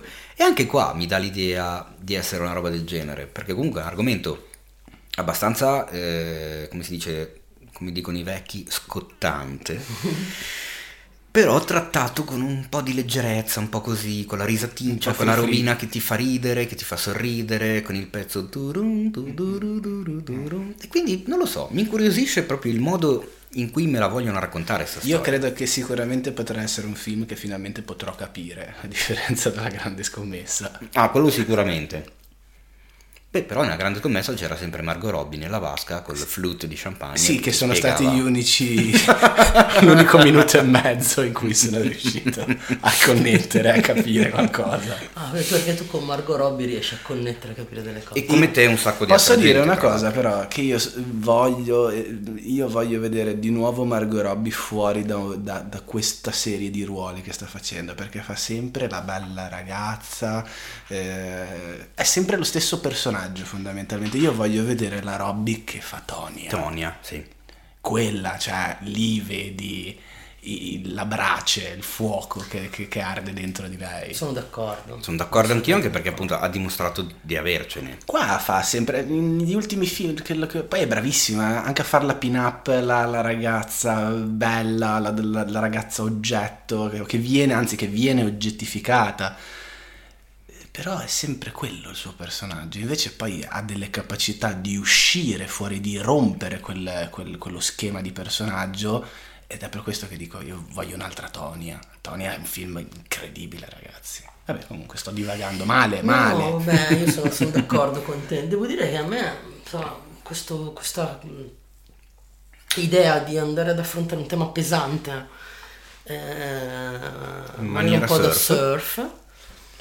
A me tendenzialmente piace. Poi, Mhm. soprattutto su un tema così che in America ha creato così tanto scalpore, così tanti problemi, insomma, trovare degli autori che cerchino di trovare un punto di vista che possa essere inaspettato, a me incuriosisce. E poi, insomma, adesso loro tre sono belle, tutto quello che vuoi, ma sono comunque tutti e tre bravissimi, quindi avere un cast del genere fa, fa una differenza, anche se magari il contenuto è lì, però hai tre, tre mostri sacri che lavorano bene. Non so, io l'ho visto, a me è venuta voglia di vederlo. Da regista non pensi che, che sia vera la massima che il cast non fa il film? No, io penso che il film è un oggetto misterioso Ah, questo è che alle eh. volte hai un cast di merda, ma ha tante altre caratteristiche, viene un film incredibile, alle volte hai un film con solo dei bravissimi attori e il film, tac, viene fuori lo stesso. Insomma, il film ha un meravigliosa parte di imprevedibile. Però, però, secondo me ci sta il- come assioma, il cast non fa il film, ci sa, è pieno il- la Diciamo storia che del sei cinema. d'accordo sul fatto che quando pensi a un film non puoi pensare solo a un bel cast, assolutamente sono, sono assolutamente d'accordo, però... Però se posso adesso non ti offendere, non so da, da dove arrivi questa frase, però è un po' come dire la fotografia non fa il film, la sceneggiatura Sì, non fa il varrebbe film. per molte cose. No, però diciamo che... Nessun elemento, si- nessun reparto singolo fa un film intero. Mm. Però diciamo che ah, dopo il regista, il direttore della fotografia, anzi forse anche prima ancora, Ahimè, chi, guarda, chi guarda un film, guarda i nomi, guarda cioè, chi, chi vende, chi- sui cartelloni beh, certo, sì, ci sono i nomi. beh, ovvio. ok? Quindi uno è facile che magari vada a vedere un film o veda un film a casa perché vede un super cast incredibile. Certo. E poi Tu magari... par- però tu stai parlando di marketing, cioè il cast fa la pubblicità, Sì, il film non lo fa soltanto il cast. vero, vero. Cioè non- è, è talmente un insieme di tanta roba un film eh, intero, ma di tanta roba, da, sì, da- da prima di arrivare sul set a dopo, a tutti i mesi che ci passi dopo, eh, è veramente un universo. cioè- Però è un po' un mito, cioè tante, tante persone dicono ah quel film ha un cast eccezionale, l'ho visto perché dentro c'è De Niro, Sì, eccetera eccetera assolutamente sì. eccetera. No, ma Poi figurati, lo, gua- certo. lo guardi e dici sì c'è un, ca- un cast della Madonna ma, ma il film funziona poco. a me funziona viene in poco. mente, guarda, una delusione in tal senso, e mi permetterete una piccola divagazione, vero Paolo? Eh, mi ricordo che andai a vedere al cinema The Score perché c'erano le tre generazioni di mega talenti praticamente, ovvero Marlon Brando, che io venero come una divinità, Robert De Niro e Edward Norton, che all'epoca era ultra lanciatissimo. In ogni film che faceva tra Io- l'altro faceva le- le- le- l'handicappato si No, tirava fa- fuori la voce fa- di- faceva il doppio, no? Faceva il doppio, soprattutto, sì. è partito con schegge di paura, Paura, quindi poi Club, eh, tutto. ok. Eh, film regia di Frank Oz, quindi neanche il primo che passa Che per scemo. strada, il film non funziona neanche un po'. È scritto maluccio, i personaggi non dicono niente, loro tre insieme non hanno tutta sta chimicona che uno ci si aspetta, e quindi eh, tu dici, cazzo, un film con Brando De Niro e Norton, E quindi sì, è vero. sono Qua- d'accordo. Quando si, quando si cade su questo argomento io di solito cito uno dei, dei film, uno- un film di uno dei miei registi preferiti, il grande Joel Schumacher, che Mm. è un grande regista, io lo adoro.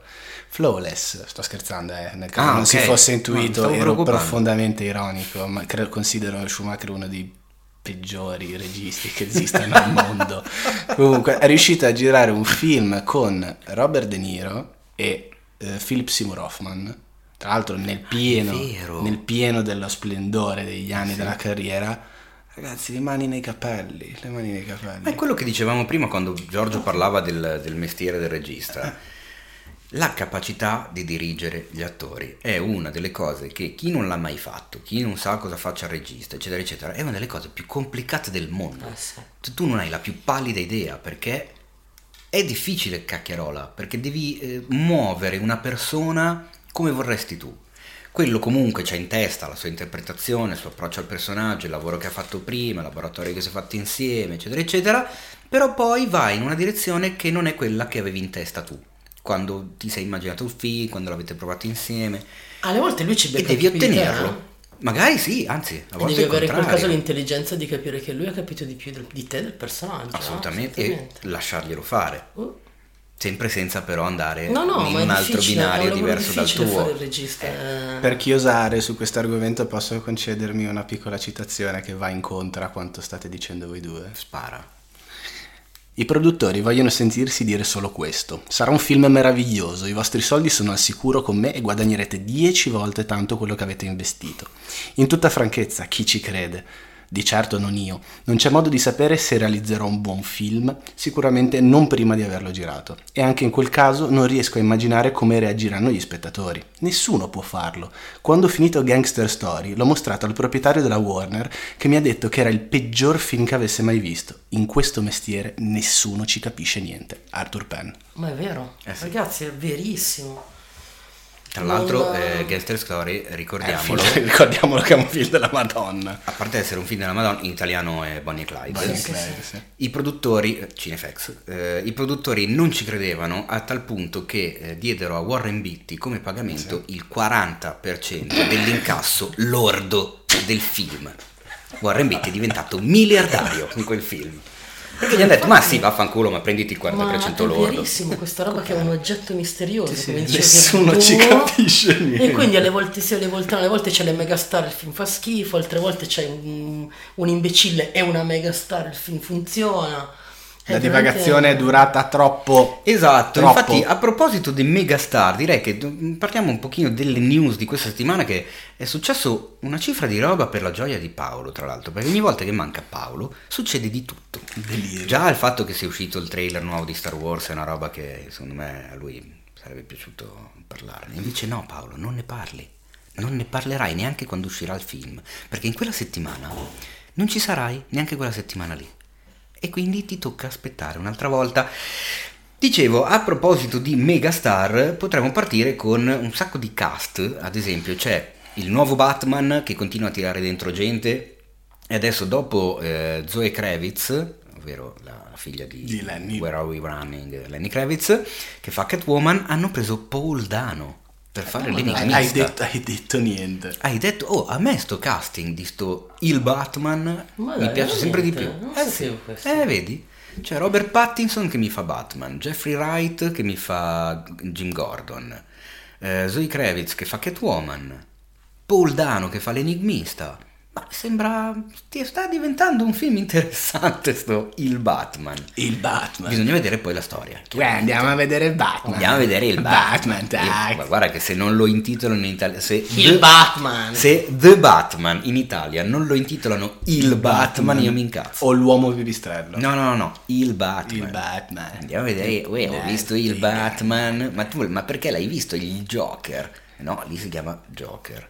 Quindi lì hanno sbagliato. L'hai già fatto questo sketch. Il Joker. L'hai già fatto questo sketch, No, no, sì. ragazzi, Sono- io sono uno ascoltatore attento a te. Questo è dai. Alzheimer. Questo, Quindi super cast. questo è Alzheimer, aiuto. L'unica cosa è che non è entrato nel progetto invece Jonah Hill. Jonah Hill. Eh sì. Che ci stava bene secondo me a fare il pinguinetto. No, in realtà. No, aveva fare Eh, lui aveva, se- l'enigmista. aveva sempre detto di no. Sembrava dovesse fare lui l'enigmista. In realtà poi ha abbandonato il progetto e è arrivato Paul Dano. Che a me, Paul Dano. sinceramente, piace un casino.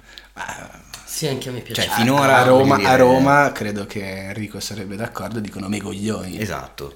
Io mi ricordo quando la prima volta ho visto Little Miss Sunshine, non sapevo chi Mm. fosse lui, ma era quello che mi aveva colpito di più. Oltre a Steve Carell, che non mi aspettavo facesse parte del genere, è clamoroso. Eh, sì, la bambina, il nonno, quello che volete, ma, Ma Paul Dano in quel film è eccezionale, Sì, un personaggio sì. fighissimo che, che sceglie di non parlare, Mm. eccetera, eccetera. E poi, vabbè, insomma, si è visto nel petroliere. Lì è il must, proprio è incredibile. Già secondo me recitare a fianco. a fianco a Vabbè, quel da quel Daniel Day Ma Lewis sai che gli ruba tratti la, la- lei gli ruba la scena, eh. Cioè, io non so, ogni volta che guardo il petroliere non so chi dei due guardare di più, perché si, si- si mangiano un- l'uno con l'altro. e qui torniamo a quello che dicevamo prima quanto merito hanno loro e quanto, quanto merito P.T. Anderson, Anderson. tirar fuori Beh, quella roba lì però di uno che è veramente bravo a lavorare con gli attori, è Eh, veramente bravo. esattamente. bravo. Cioè, è lì che vedi, è lì che te ne accorgi. Eh, sì. ecco. È riuscita a far eh, recitare bene persino Adam Sandler. Sì, Ma anche esatto, questo è già bravo. stato detto, quindi Bravo, tagliamo esatto. corto. E niente, è l'Alzheimer. Il Batman. De- Devo aprire un Patreon per farmi pagare le medicine per l'Alzheimer, ho capito. Ma comunque, sempre in, in tema di megacast, anche Matrix 4 sta macinando roba. Mm. E dopo eh, Yahya Abdul Mateen, che non si capisce bene che ruolo dovrà avere, è già stato smentito che sarà il giovane Morpheus, ma arriva Neil Patrick Harris, Sì, ovvero vista. Barney Stinson, in Matrix 4. O lo scienziato super cervellone di... Di? Da- di? Di? Di? Di? Il film di cui stanno facendo il remake, di cui però non mi viene il titolo. Ah, good. Starship Troopers. Ah, ok. Che Ma davvero? Ma non lo sapevi? No, ragazzi, non lo eh sapevo. sì, zio, stanno facendo il remake di Starship Troopers. Io sono un bambino a Natale. In ogni caso, scusami, eh. Ah, dovreste vedere la faccia di Giorgio. Cioè, Giorgio sta impazzendo. Aspetta, allora, ripeti un attimo che cosa stanno facendo. Stanno facendo il remake di Starship Troopers, a quanto so. E questo era Giorgio.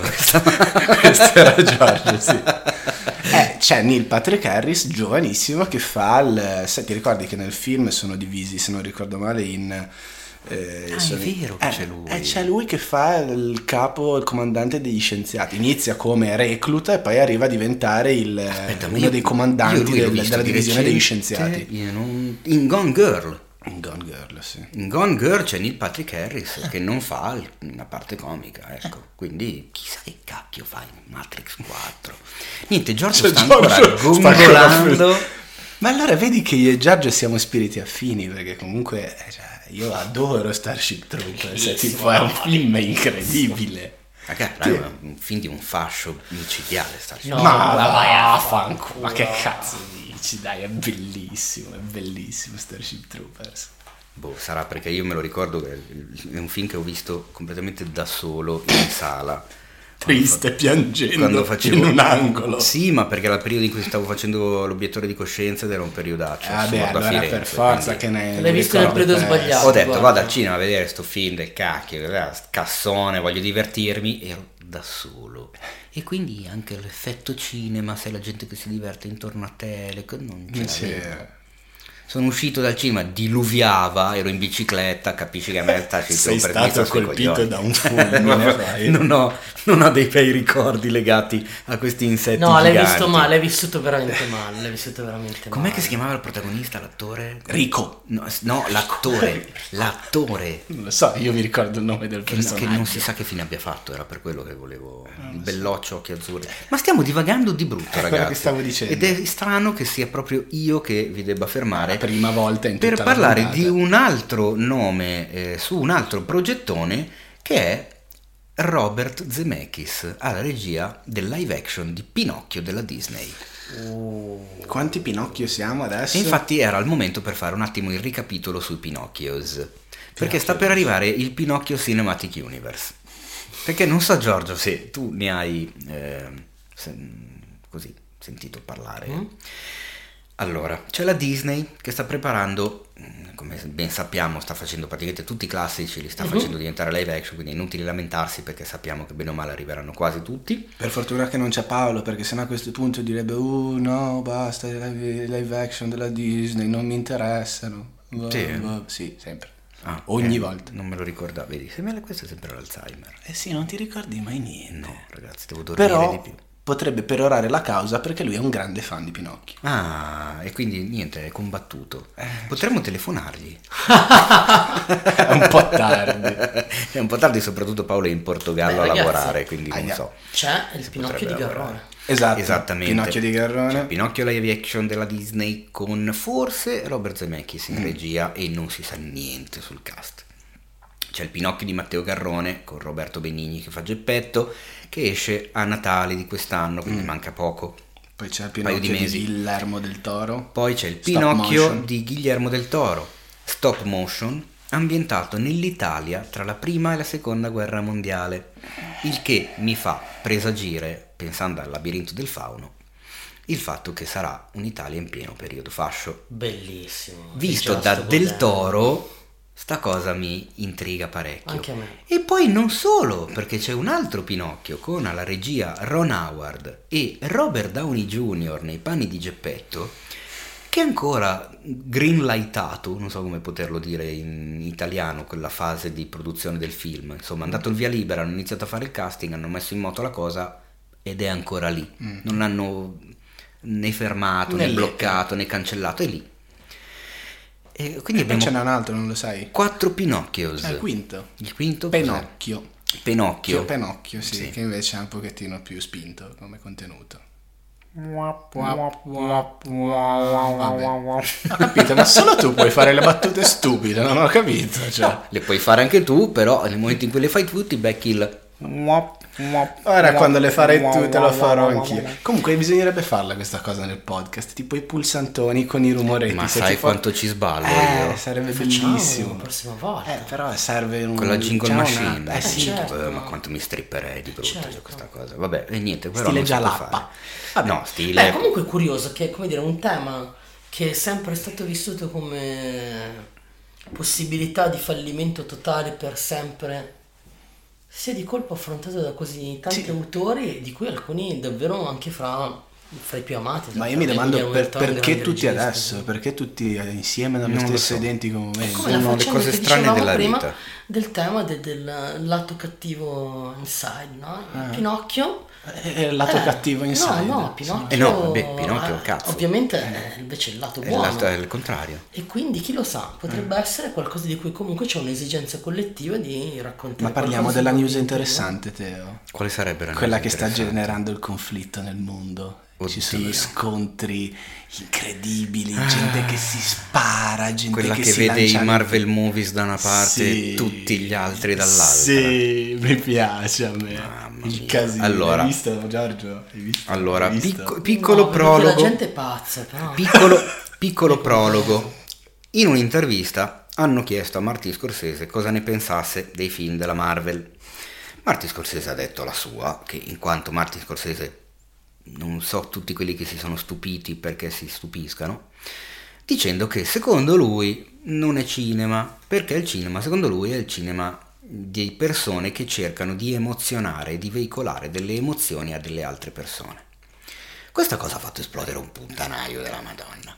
E quindi chiaramente i giornali, i siti e tutti quanti si sono lanciati nello sport ormai diventato internazionale del Chiedi apro le virgolette chiedi a un regista di un certo tipo cosa ne pensa dei film del genere opposto e chissà mai che cosa sarà la risposta. Ma secondo me invece non è così scontato. Quindi è venuto fuori in settimana che hanno chiesto anche a Francis Ford Coppola cosa ne pensasse dei Marvel, E dei Marvel movie e indovina che cosa ha detto. No, no, ha detto te- te- testualmente più o meno, eh, circa, non testualmente, più su per giù. Ha detto Scorsese sia film moderato. Io invece cosa che non farò perché per me sono la merda. No, sono indegni. Sono indegni. Slash Sono spregevoli. inde- spregevoli, sì. E tra l'altro nella chat di redazione di cinefx.it questo simpatico figuro che ho a fianco che risponde al nome di Adriano Meis c'è anche rimasto male perché io non volevo dare la news sul sito No, dicendo Francis Ford. Coppola dice che i film Marvel sono spregevoli perché secondo me non è una news e secondo me genera talmente tanta cacca eh, nelle discussioni, nei commenti che non avevo voglia di affrontare, non No, avevo voglia di leggere decine di persone che dicevano che Coppola non capisce un cazzo ed è un vecchio rincoglionito. Non c'avevo voglia perché quello sarebbe successo. E poi arrivò Ken Loach. Ma non ci siamo mica fermati qua perché l'hanno chiesto anche a Ken Loach. E secondo te cosa ne, ha pen- cosa ne pensa Ken Loach? Ken Loach. Ma potrà solo pensare il peggio del peggio. Ed è esattamente quello che pensa, perché secondo lui il cinema deve raccontare la condizione umana. Guarda un po', chissà che, che film fa Ken Loach secondo te. No, ma infatti mi sembra una domanda così stupida. Quindi eh, nel, nel delirio, della- nel pentolone di tutta questa cosa qua, eh, sono entrati da poco anche ehm, John Favreau, Mm? che è il regista di un paio, se non di tutti e tre, gli Iron Man, e comunque è uno degli attori dei Marvel Movies perché fa Happy, il- Sì. Natalie l'assistente Portman di... Ah, pure lei. Sì, credo che abbiano chiesto a lei e a chi altro, non mi ricordo. Comunque sì, cioè, sta entrando in campo chiunque. E vabbè, però finché parlano quelli coinvolti. Mi è piaciuta la risposta di Favreau, che appunto è regista e attore del Marvel Cinematic Universe, che ha detto "Mm, io sono dell'idea che gente come Scorsese e Coppola possa dire veramente quel cazzo che vuole. Bravo. Oh. 92 minuti di applausi. Esatto. Ed è entrato ultimamente anche il caro Benedict Cumberbatch, che ricordiamo Doctor Strange, Strange. nei Marvel Movies, che ha detto quello che- di cui si parla tanto è il fatto che questi film rischino di eh, governare e di prendere in mano la cinematografia mondiale. Sono d'accordo su questa cosa perché nessuno di noi vuole un unico re regnante, ma il fatto è che non è questa la verità, non è questa la situazione e bisogna anche dire che per fare film di quel tipo, con quel tipo di budget, fondamentalmente faccio una perifrasi, ci vogliono due coglioni così. Ma ragazzi, ma devi avere delle capacità Che non ha Madonna. tutti i torti, in effetti, Ma assolutamente. no, io li invidio. Ma cioè- infatti, ma non è quella, secondo me, la, la querel in generale. Comunque, posso dire che mi sta un- veramente venendo non il latte alle ginocchia. Ma perché la prendi nel modo più. sbagliato? Ti devi divertire nel vedere la gente che si scanna. No, io non mi diverto perché questa cosa fa soltanto male a quello che amo. Starship Troopers.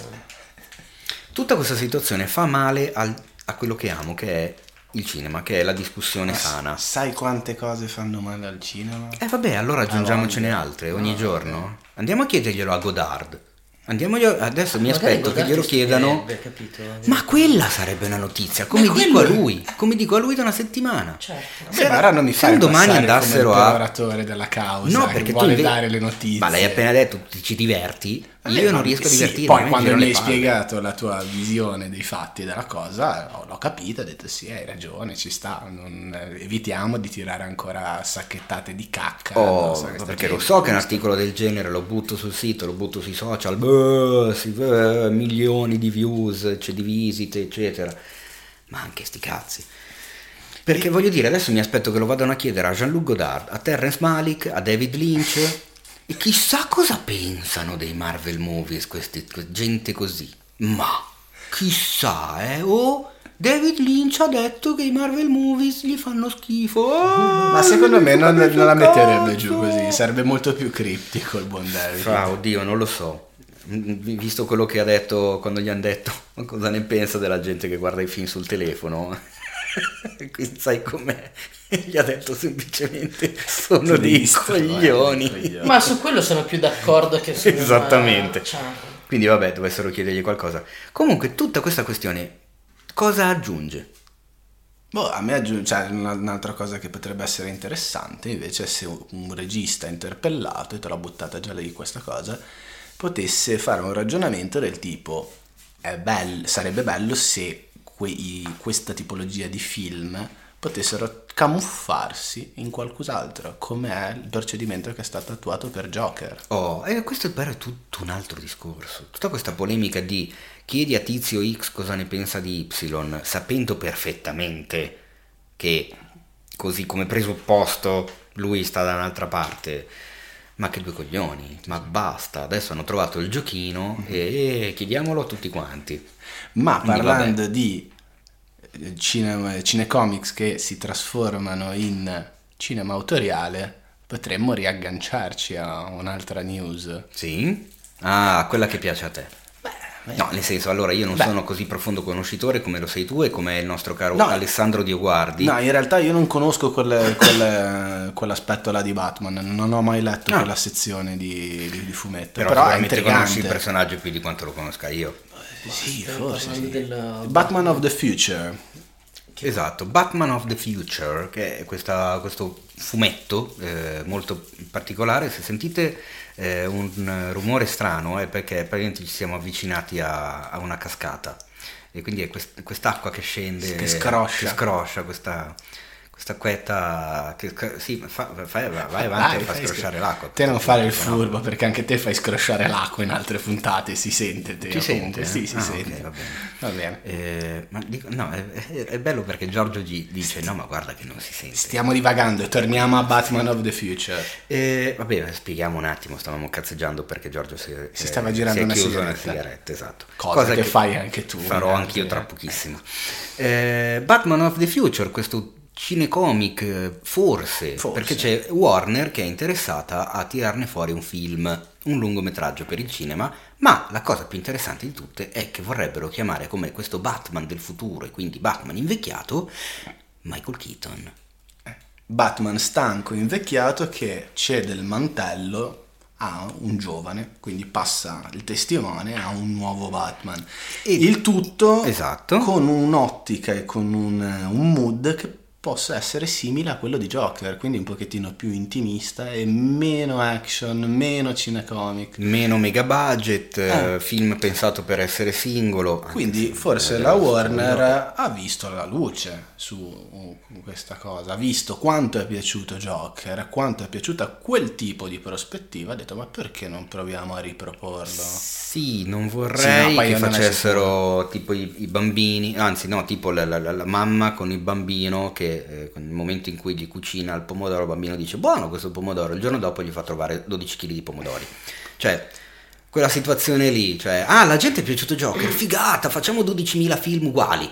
No, cioè, Eh, capito, dipende. eh, Certo, è nei rischi della cosa, però devo dire che sto pensando a mm, quando ho letto da adolescente il Dark Knight di mm, Frank Miller, Sì? Sì. dove c'è Batman vecchio, ve lo ricordate? Batman vecchissimo che si batte con Superman, le prende che è un piacere. Mm.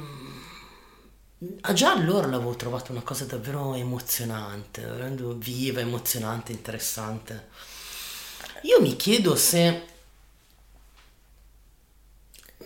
comunque in qualche modo certe cose non ci siano già nei cinecomic. Io che non sono per niente contrario, ho- tracce di tutti questi elementi io le trovo anche lì. Eh, È ovvio che Joker ha aperto una strada più attuale, più nuova, però non, non so come dire. Quando ho visto il Batman di mm, Christopher Nolan, in qualche modo per me era stato quello, cioè era stato il primo film in cui probabilmente vedevo una- una, Un approccio più un realistico. approccio più realistico. Ma forse anche quando guardo Iron Man vedo un approccio più realistico. Ah, anche perché poi stiamo parlando di Iron Man, ok? Ma mi chiedo. eh, c'era un modo più realistico di vedere Tony Stark se non in quel modo? Mm. A No, quello, vabbè, a come stiamo comunque, stiamo comunque Mm. parlando di fumetti, quindi è quello il modo di rappresentarli. È quello che dico, quindi io non lo trovo così eh, sgradevole. ehm, Poi sono- eh, alcuni sono molto belli, molto emozionanti, quindi il cinema fa il suo dovere. Ma nessuno dice che siano sgradevoli. Dico Però, che la ecco- Warner ha trovato, ha capito che il, Ma mo- il mood di Joker è piaciuto tanto alla gente, quindi vuole provare forse a replicarlo. Questa è E, la, la e- mezza e news. secondo me sono d'accordo con te sulla paura di Teo ci sta, eh, non è che adesso facciamo Mm. eh, boh, Anche mettiamolo nei Joker rischi funziona possibili. da quel punto di vista se preso adesso non per spoilerare niente però Joker di Joker a pochino In che senso? nel senso che il film eh, racconta la storia di Arthur non racconta la storia di Joker Vabbè, ma il Joker il prima di personaggio- Joker era eh, qualcun e sti altro. cazzi perché comunque il film non, non è quella roba lì cioè il personaggio dei fumetti è, è tutto un prima di questo personaggio dei fumetti che si chiama Joker. È anche quello che ha funzionato tanto e che funziona tanto del film. Sì, però un'altra cosa a cui facevo non ci, sono, non ci sono gli effetti speciali non c'è gente che vola No, che spara fulmini dagli occhi né che si mena uno contro l'altro. È, è quello che funziona secondo me ed è quello che è piaciuto a molti sia amanti dei cinecomic sia no fare altri, non puoi fare un Superman come hai fatto un Joker è quello che sto dicendo. Questo ma lo proprio perché tu. il personaggio non si presta a farlo. Ma ci sono, ta- ci sono talmente tante storie, talmente, sotto, tan- talmente tante sottotrame relative a tutti i vari personaggi dei fumetti che io non mi sentirei di dire che non è possibile repli- replicare un'operazione del genere con Beh, pensa per Batman esempio... da vecchio. Cioè, Batman da vecchio sì, ma io sto dicendo altri film eh, con i personaggi di sì, eccetera. È proprio il personaggio in sé. È difficile stare con i piedi ancorati alla realtà e parlare della condizione umana, del dramma psicologico di una persona malata di mente, con- dove c'è un personaggio super forte che vola. E c'ha il mantello. Beh, però per esempio, Cioè, capisci che per esempio è strano. prendiamo... Eh, quantomeno è difficilissimo. Prendiamo sì. Capitan America. Mm. Prendiamo Steve Rogers quando non ha il costume di Capitan America, che ovviamente è un disperato disadattato, che sta malissimo, non può parlare con nessuna ragazza, non può ascoltare musica, non può andare... Forse raccontare Steve Rogers nel momento in cui vero. è a casa e vuole Vero. solo andare a comprarsi una... Boh, una birra, potrebbe... eh, credo che stia Vero. veramente male Steve Rogers quando non è Capitan America. Ci Ma sta. un altro personaggio che da questo punto di vista non è secondo me stato affrontato in una maniera ehm, che ha veramente delle potenzialità incredibili è Thor. Perché non so se vi ricordate, ma nel fumetto originale Thor è uno psicopatico. No, è io non ce l'ho uno presente. che pensa di essere Thor. Eh? No, Eh, aspetta, come? lo sapete. Ah, Cosa? no, non lo so. No, aspetta, attenzione, questa cosa mi è nuova. Ma Le sicuro? primissime versioni di Thor, ok, non sono che lui è veramente Un dio di normale. Asgard, lui è uno sciroccato che ci crede talmente tanto che diventa Thor. Ma cosa stai dicendo? Giuro. Ma Bellissimo. no, questa cosa io non lo so. ah, vedi quante storie invece si presterebbero. E infatti, se ci fai caso, se ci fai caso, nel eh, Cinecomics, lui a un certo punto dove lo mandano? il Dove lo manicomio. mandano? Ve lo Il ricordate? manicomio. Ah, Perché nella storia originale lui va spesso e volentieri, passa dei periodi in reparto psichiatrico. Prendetevi i no, vecchi numeri del Thor della sapevo. degli anni E quindi 70. tutta la cosa di Odino, Loki, eh, cazzi e stramazzi? Sono tutte sue mm, proiezioni. Dopodiché, anzi no, se mi ricordo bene, non sono tutte sue proiezioni, lui ci crede davvero talmente tanto che il macrocosmo shh, scende giù. Cioè, esiste Loki, eh, e- ma lui ci si rapporta sentendosi lui stesso Thor e questo gli dà veramente l'energia di Thor, ma lui è un pazzo sciroccato. E ogni tanto infatti va al reparto. Bello. Bella, Quindi questa sarebbe- cosa qua ed non è ne una, una roba che è un velo sottilissimo che nel film c'è in cui lui lo- lo va un po' di giorni eh, e, si- e se vi ricordate si diverte anche No, questa cosa non me la ricordavo. Comunque, parlando sempre di eh, megacast, come dicevamo prima, e riallacciandoci ai vari The Witch e The Lighthouse, arriva il nuovo film di Robert Eggers che inizia sempre con un altro The ed è The Northman. Tu sai di cosa si tratta, Giorgio? no È in preparazione e praticamente sarà la storia di un cavaliere del X secolo. Medioevo pieno. Anche perché, e chi avrà letto la news su cinefax.it lo saprà già, al, al BFI di Londra Eggers presentando The Lighthouse ha detto di sentirsi un regista ricercatore e che un film ambientato ai giorni d'oggi non lo girerà mai, perché non gli interessa, perché non lo appassiona, non lo incuriosisce. E quindi The Witch ambientato nel 1600, The Lighthouse nel 1800, The Northman Andiamo addirittura nel 900, senza il 1000 davanti. E a quanto pare si sta scatenando con il cast, perché evidentemente il ragazzo comincia ad avere un po' di fiducia anche da parte de- dei produttori. E quindi dopo... ehm, torna- dopo No, no, no, mi sono incartato in una maniera incredibile. Dopo, eh, do- dopo che to- oltre a Ah, tornare a eh, lavorare con eh, William, sì. ce l'ho fatta.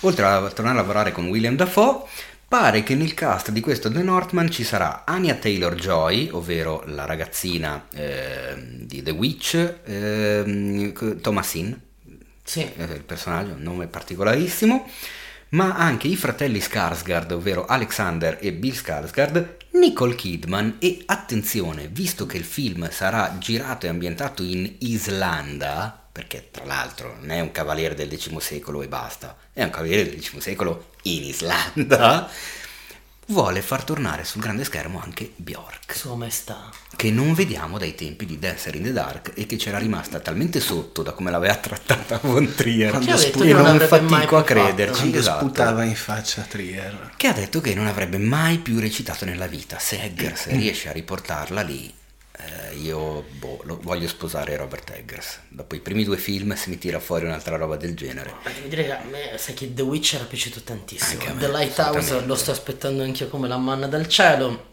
Non hai idea, Giorgio. Tu non hai Da- tu, da- guarda, ti piacerà un No, casino. lo sai che io sono una- una- fondamentalmente sono un ex studente di, di storia medievale, quindi pure quello.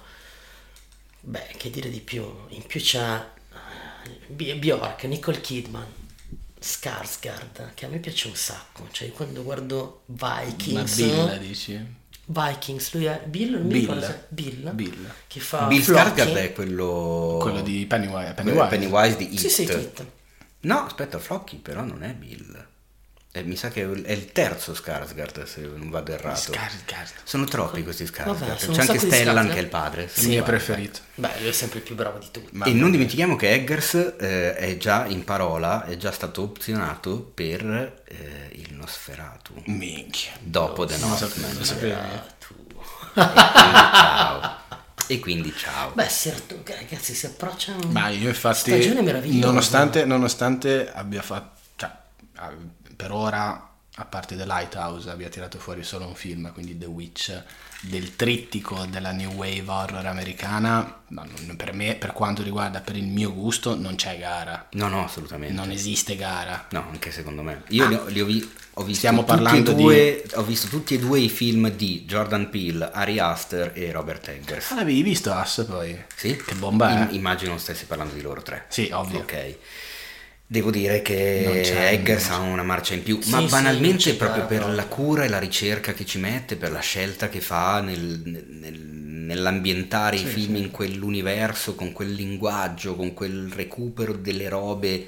Scusa, pensa Già solo... quello gli dà, gli dà un passo Basta, che basta, gli altri non hanno. basta la scena di apertura di The Witch, la meticolo- meticolosità, l'attenzio- Della ricostruzione- l'attenzione al dettaglio della ricostruzione. sono dialoghi presi da dei veri processi per Sì. Cioè, sono è impressionante. Beh, in dei impressionante. Lighthouse hanno ricostruito da zero il faro dell'isola perché non riuscivano, non riuscivano a trovare un, un faro nel New England sono che Però la, funzionasse sto- la storia per vera è in Scozia, è un'isola della Scozia. sì ma non riuscivano a trovare un faro che andasse bene e quindi lo hanno costruito un faro vero cioè, dentro è camminabile, abitabile, dormibile, mangiabile quello che fanno Caccabile. Dafoe e Beh, Pattinson lo fanno on cinema. set Hanno fatto del vero cinema. Esatto, e loro due parlano come due marinai eh, di inizio di due secoli fa. E quindi E mi chiedo come sarà possibile da questo punto di vista andare a recuperare la lingua del, eh, sì. del X secolo i popoli scandinavi. Eh, non è facile. E non è solo fare tipo Mel Gibson con Apocalipto. Esatto. È facile. Però pensa quanto si strippa quest'uomo. Ah, ma io Quando prepara un film. vorrei Cioè, davvero una roba... Che meraviglia. E poi è una persona di un disponibile, gentile, tranquillo. È capitato di vederlo a Cannes appunto per dare Lighthouse. e- Sai com'è che tutti, Eh, quelli, quelli- tutti quelli bravi se la menano molto poco, sono quelli che se la menano tanto. Eh, eh. sì, sono d'accordo. Come uno, Il che Batman. se, come uno che se la mena poco, ad esempio, è eh, Sam Raimi, che ha dieci anni di distanza da Drag Me to Hell, che è il suo ultimo horror, pare che ne stia preparando un altro. Possiamo dire prima, fiducia. prima di dire qualsiasi altra cosa che Sam Raimi è un cazzo di eroe. Sì, Ok, io lo adoro. Va bene. Io Ora adoro, puoi, andare, Possiamo se, scusa se, bene, se mi sono sovrapposto, No, no, ora no, puoi no. andare avanti. Lo adoro, gli voglio bene, uno che ti fa la casa con quei tre spiccioli e una roba c'è talmente tante invenzioni dentro quel film che fai fatica a contarle praticamente, Eh, come ragazzi, non linguaggio, come espressione, come trucco, come risultato e quindi speriamo che questo nuovo horror all'età di 60 anni, perché ricordiamolo oggi che è mercoledì, compie 60 anni il nostro caro Sammy, Auguri Sammy. Esatto. La cosa che mi incuriosisce di più è stata La leggere la descrizione. dichiarazione dei produttori, perché il nuovo horror di Raimi sembra essere un Misery non deve morire incontra Castaway. non con so- tutto quello che potrebbe nascondere una frase del genere. Per me è una figata. esatto. È una figata. In che senso? secondo me è tipo una specie di rebus. che senso? In che senso?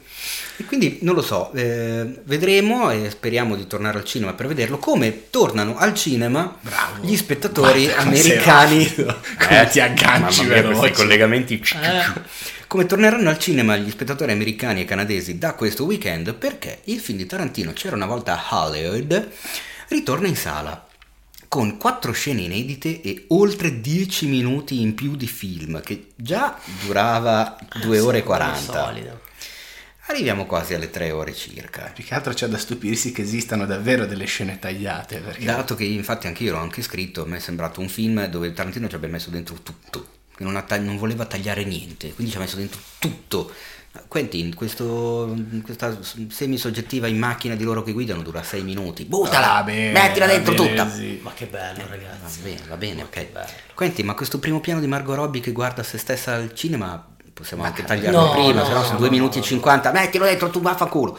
A me ha dato quell'impressione lì il film che era No, talmente vabbè, innamorato di tutto quello Azze- che aveva girato. Ma guarda, si vede talmente Che è andato in montaggio e ha- detto, va. che ha amato questo film che te lo trasmette così bene che non puoi non amarlo. In realtà sono quattro scene inedite e a questo punto non hanno dichiarato quali sono, ma mi viene automatico pensare che vedremo, anzi che loro vedranno, speriamo che lo portino anche in Italia, Tim Roth, perché sappiamo che è uno degli attori del cast e- ci hanno raccontato che la sua parte è stata completamente eliminata dal anche nei titoli di coda c'è scritto. Esatto.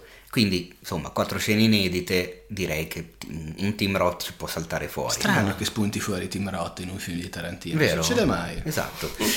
Non ha i suoi, non, non ha i suoi attori. Russell. Sì, non ha i suoi attori feticcio Tarantino. No. Pare che nascosto in uno di queste quattro scene inedite ci sia anche Samuel L. Jackson. No, non è vero, l'ho inventato io adesso. Comunque uno dice, ma perché torna al cinema? A tre mesi dall'uscita originale? Perché vuole battere il record di Endgame. Ecco, quella è la cosa che, che potrebbero che dire non ce la fa. tutti quelli che ascoltano il podcast. In realtà la Sony, secondo me, lo fa per una questione di premi. Perché ness- nessuno l'ha dichiarato, eh. E Però è venuto fuori così dal niente, è una notizia di oggi, di poche ore fa. Eh, torna al cinema con 4 uno dice perché? Allora ci ho pensato un pochino e a breve inizia la award season. Non si parlava più di Tarantino, non so se ci avete fatto caso. Ma sto cazzo di Joker si è Pol- cannibalizzato sì. qualunque notizia, qualunque curiosità, qualunque cosa. Quello e la querelle Marvel contro registi di un certo tipo. Non si parlava più di Tarantino, ragazzi, che invece quest'estate era il film del momento. A breve esce The Irishman di Scorsese. Vediamo. Secondo me la Sony, con C'era una volta Hollywood, rischiava di rimanere un filino essere, vuole, spi- vuole spingerla di nuovo. Comunque anche in ottica Oscar, insomma, le nomination escono a gennaio, un film che è uscito a metà luglio, se non gli dai una spintarella in, eh, in autunno, secondo me rischia di essere, se non dimenticato Ma potrebbe quasi. Essere, potrebbe essere, e la prenderei anche come una mossa scacchistica davvero astuta. Anche secondo me, assolutamente. Non vorrei che questa cosa però facesse, de- de- adesso inizia una moda strana. Di gente che ripropone film Esatto, al di gente cinema. che manda i film al cinema nella prima parte dell'anno e poi verso la fine dell'anno, to, eccoti il film con altre scene in più. Ecco Capito? Joker con 3 minuti di risate in più. Ma che cazzo? Esatto. Con un balletto sulla scalinata in più. Scalinata del Joker, Che- che tra l'altro esatto. possiamo dirla sta cosa. Sì, è simpatica. Non è confermatissima perché volevo approfondirla un po' di più. E allora, per No, dire- no, allora no, scusa, non dare notizie infondate. Letta l'ho letta, Eh, vabbè, ma l'ho letta soltanto su due fonti. No, allora aspetta. E per me due fonti non sono E sufficienti allora a essere aspetta, una vai ancora, essere fai delle 4 ricerche. 5. Fai delle ricerche. Ok, comunque riguarda la scalinata del Joker. Di Ramenanz. Eh, ma io tirerei anche innanzi, però che cosa c'è da dire ancora, ragazzi? Hulu. Abbiamo detto quasi tutto. Ah no, è vero, c'è la famosa guerra dei flussi. La streaming war. Ci sono due notizie che riguardano la streaming war. Uno è che Hulu, che adesso è in mano al 100% a Disney, produrrà una serie televisiva antologica su Alien. E anche qua Giorgio è svenuto. Ma che figata. Forse prendendo spunto Vabbè, da... Produrrà una serie antologica su Alien. non viene. Ma era incastrata. figata, ragazzi. La Boh, cosa buffa è che vediamo. appunto innanzitutto è antologica nel senso che sarà più di una stagione e ogni stagione sarà a sé stante, quindi racconterà una storia ambientata in quell'universo che inizia e conclude in una stagione sola. La cosa curiosa però è che Hulu appartiene a Disney in questo momento. Negli Stati Uniti Hulu è una realtà, esiste, è un servizio streaming che, c'è da un sacco di tempo. In Europa Hulu non c'è. In Europa arriverà Disney ma non si capisce bene ancora che intenzioni abbiano per Hulu, perché hanno già dichiarato negli Stati Uniti che Hulu se la tengono per le cose un po' più adulte, mentre Disney più sarà più incentrato su mm, famiglie, ragazzini, bambini, eccetera, eccetera. E quindi sal cacchio se vedremo mai in Italia e in Europa questa serie antologica su Alien, che a dire la verità mi interessa. Eh, anche a me. Nonostante ammetta Eh, che eh, magari qualcuno mi darà dello stronzo, magari mi daranno dello stronzo in 100 o magari me lo daranno in 1000, non, non- non, eh, non, eh, Non- mi viene neanche in mente l'ipotesi che nessuno me lo dia perché so come stanno le cose, ma a me né Prometheus né Covenant mi sono piaciuti, anzi, proprio per niente. Ma neanche a me. Oh, Posso dire che però i primi 5 minuti di Covenant mi stavano facendo presagire qualcosa di incredibile. a me i primi, i primi tre minuti di Prometheus, dove c'è il tizio enorme bianco vicino al fiume. Eh, scusa, allora i primi L'ingegnere. 4 minuti dove viene attivato Michael Fassbender con Guy Pearce che gli spiega che cos'è la vita, gli fa suonare il piano, tutto bianco. Non lo so, Era eh, bellissimo. mi è sembrato una sorta di déjà vu. Non so di, di- cosa, Ah. ma mi è sembrato qualcosa che voleva a tutti i costi essere stiloso Mm. Senza avere una vera anima dentro. Cioè, voleva essere un. "Ehi, guarda che figata, che eleganza. Di No, io ero film." contentissimo, poi Però non- inizia il film e, e inizia il film. Mm. E, e purtroppo, eh, inizia. Vabbè, comunque so che invece eh, so di gente che eh, Covenant, scherzi, io non capisco cazzo, capolavoro, eh, eh, prometto, uh, No, bomba. no, Posso dire che Però, cioè, però trovateli, la oh, forza magari sbaglio, due però- alien è così potente. Eh, cazzo. Ma è il concept che ha sbagliato di Covenant, perché se ben ci pensate, Alien che cos'è sempre stata? Quella strana, mi- misteriosa figura che si vede di rado e che, si- che esce Eh, dall'oscurità. Te vedi la testa che esce da- dalla- de- dai cunicoli della nave. Vengono eh, fuori dalle fottute te- pareti. dalle fottute pareti. Quindi, Eh. cioè, os- invece farti vedere un alien albino che corre in mezzo ai prati e dilania la gente, ma non è più alien quello, cioè non è più l'atmosfera di alien. Ma no, ma poi troppe cose buttate che non lo so. Vabbè, no, ci ma stiamo imbarcando. filosofia minchia. Eh. No, fu un film stupido e brutto. Mi dispiace ridere, ma proprio no. Vabbè, ci siamo speri- per niente. speriamo meglio per questa serie TV antologica. Esatto, dalla parte opposta risponde ai colpi della guerra di flussi eh, di Disney più e Hulu, eh, rispondono quelli di Warner con la loro piattaforma HBO Max, che dovrebbe anche questa arrivare in Europa eh, nel 2020, So- Sono già, sono già abbonato. io. che hanno fatto un colpaccio, nel senso che si sono assicurati l'esclusiva dei diritti di tutti i film dello studio Ghibli. Ghibli. Anzi, Che scusate perché ogni volta lo dico con la Ghibli. G, invece è lo studio Ghibli, quindi Hayao Miyazaki e compagnia. E anche in questo caso il commento è megoglioni. Esattamente, e non hanno fatto proprio una brutta mossa. Eh no. No, no, no, bella, bella mossa. E tra l'altro a quanto pare l'accordo prevede che prevede tutti i film passati, ma anche tutti quelli futuri. Che non è male sta cosa, perché nel momento in cui uscirà un nuovo film dello studio Ghibli, farà la stessa fine che faranno i film eh, Disney con Disney+. Film finisce la sua vita al cinema, deve essere trasmesso mh, a livello televisivo, sarà trasmesso solo e soltanto lì. Se tu non l'hai perso al cinema, te lo vuoi rivedere, o ti compri il supporto fisico o ti abboni a HBO Max di Warner Media.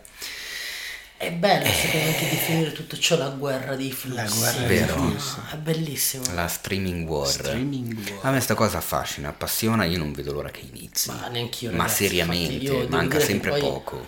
Veramente fra Amazon Prime, eh, Disney, eh, HBO, Apple, Apple TV. Apple, Apple TV. Netflix, Disney Plus. Infinity, Team Vision, C'è tutto. eh, Disney, c'è NBC Universal che arriverà e poi, lo ripeto tutte le volte. E Netflix. E, no, Tutto questo. Ah, Sì? eh, no, no, no, io una cosa che ripeto tutte le volte e non smetterò mai di dirlo fino a quando cazzo uscirà la news, perché io lo so che prima o poi uscirà la news. Sony. Sony. Sony Columbia non ha ancora fatto parola di niente. Io sono curiosissimo di sapere che cosa frulla nelle teste Di Sony. degli head che stanno Vabbè, ma qualcosa a breve. Prima o faranno. poi dovranno Ma per entrare anche forza, loro mancano solo loro. war. Posso chiedervi una cosa? Perché ultimamente stavo pensando anch'io spesso alla guerra dei flussi. Quanto sarebbe bella una piattaforma che, distribu- che distribuisse cinema indipendente o comunque il cinema un pochettino più nascosto. Perché se te, io cioè, ci faccio caso navigando su SkyGo, Netflix, Amazon, il 70% dei prodotti è roba che arriva da Hollywood. È veramente difficile trovare qualcosa di Asia, qualcosa di Est Europa, qualcosa di... Sì, tipo i, mu- i musical dell'era staliniana non li Mm. vedrai mai lì. eh. O, ma anche il cinema indipendente americano, banalmente. È molto difficile trovare questa tipologia di prodotti. Beh, su internet c'è mm, la, pia- la piattaforma si chiama Mubi, so se la conosci. Ah, no. È via abbonamento. Ah, sì, no, la conosco. E ogni settimana ti propone tot film che poi vengono tolti dopo una settimana. Ah. Ma non sono sicuramente i film mainstream eh, che Ah. trovi in altre piattaforme. Però è proprio una piattaforma, cioè, più cazzuta, con la sua dignità. Un Netflix del cinema indipendente. Eh, ma ragazzo, ma sono dei costi da sostenere. Eh, ho capito. Eh, vabbè, però si potrebbe Capito? fare. Ma come? Non lo so. Netflix ha 12 miliardi di dollari di debiti, vuoi che si metta a impelagarsi uno a fare una roba col cinema indipendente che manco Vabbè, guarda era un nessuno? mio sogno, era un'ipotesi, non ho detto, eh, vi ho chiesto se, Non vi, se non- vi piacerebbe. Forse, forse un giorno avrà. Uno, uno spazio Oberdan dello streaming. Sì, bravo. cioè, Forse possiamo convincere Luca Mosso a entrare nel lavoro di flussi.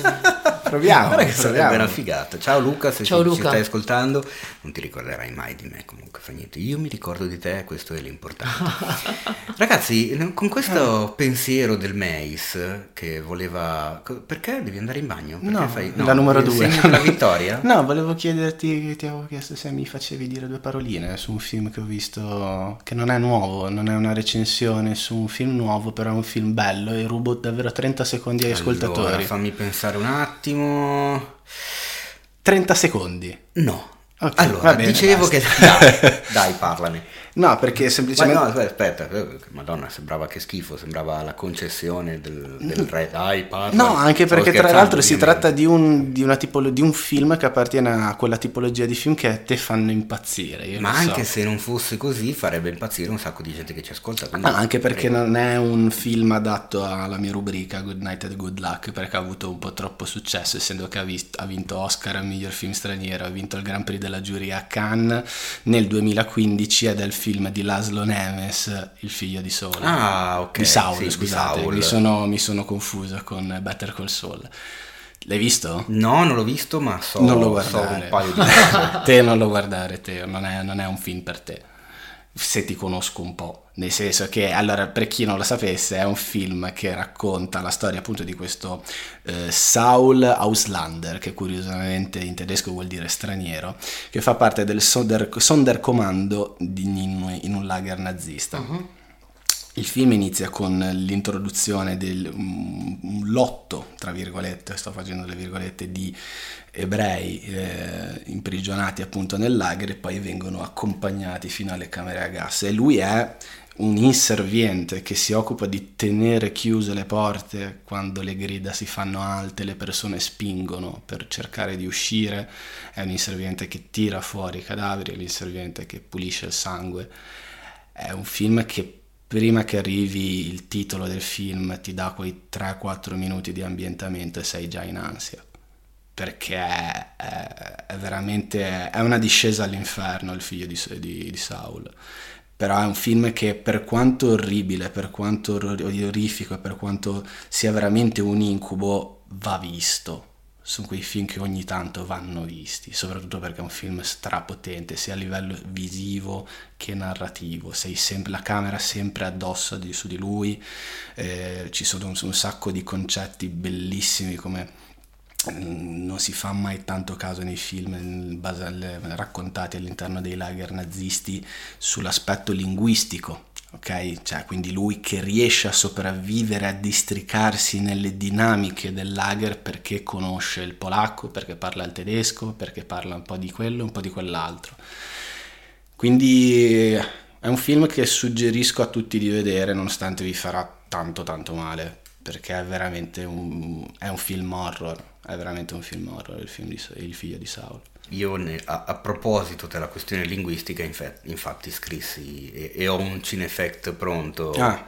sul figlio di Saul per i nostri ascoltatori perché il film necessitò di 5 mesi di post-produzione audio, non di post-produzione in generale, ma solo di post-produzione audio per completarlo, perché all'audio in presa diretta, che è stato registrato quindi sul set, in, eh, in montaggio vennero raggiunte voci in 8 lingue diverse, quindi dà l'idea di quello che dicevi tu, insomma chiudo dicendo, mi stavo di, di, di, dimenticando la cosa forse più potente del figlio di Saul, che noi siamo abituati spesso a una narrazione eh, dedicata a questa tipologia di film, eh, dove c'è un aspetto veramente tanto narrativo, eh, c'è un, una storia che si dipana, cioè, pensa a Schindler's List, la bambina col vestito rosso, mm-hmm. eh, mm, Benigni che eh, inventa il gioco per il bambino per fargli vivere meno male il, il campo.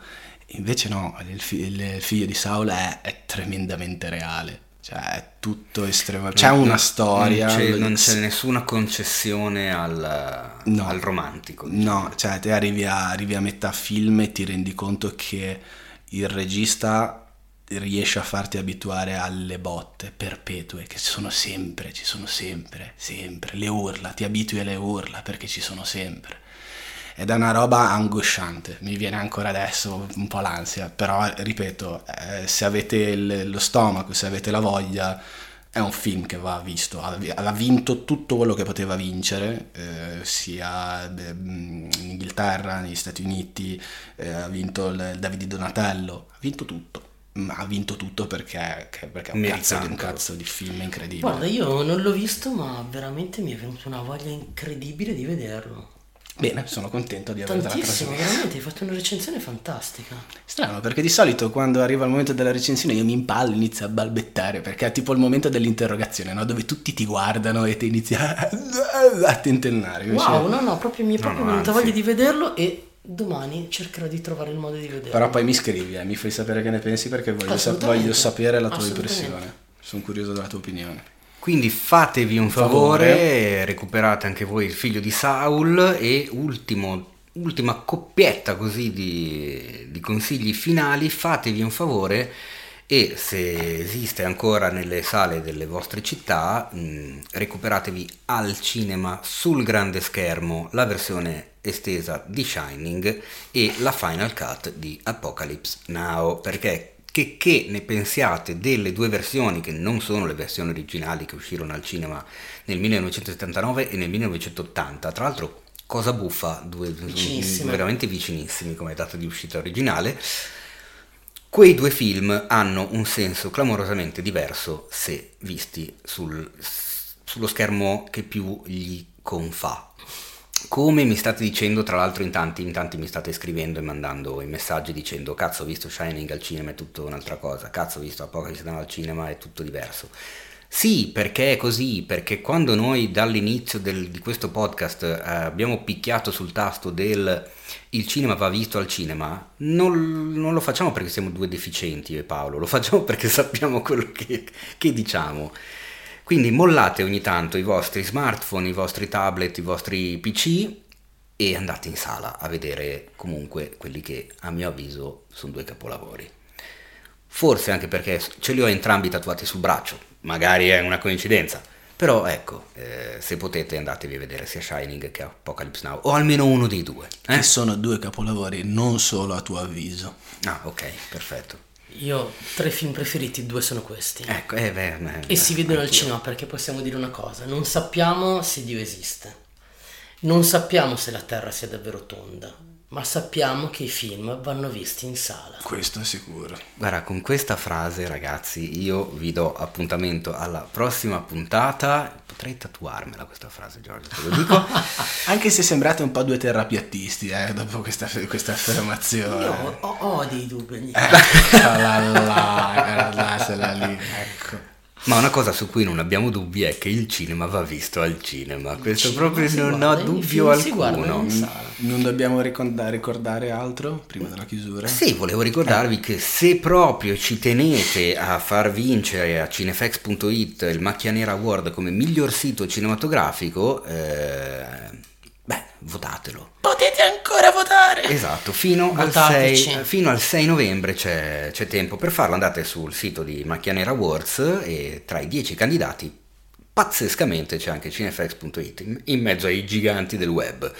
Eh, tanto non vinciamo, per- anche perché se vinciamo, a quanto pare io devo andare a Perugia a ritirare il premio indossando uno smoking dorato. Quindi questa è tutta è una cosa veramente com- io non so neanche da dove Ma iniziare a comprarlo, quindi eh, figurati. Sbrilluccicante. Non ne ho idea, ma tanto, tanto non succede. quindi accompagna Fuori eh. pericolo, Ti ma, no, ma tanto non succederà.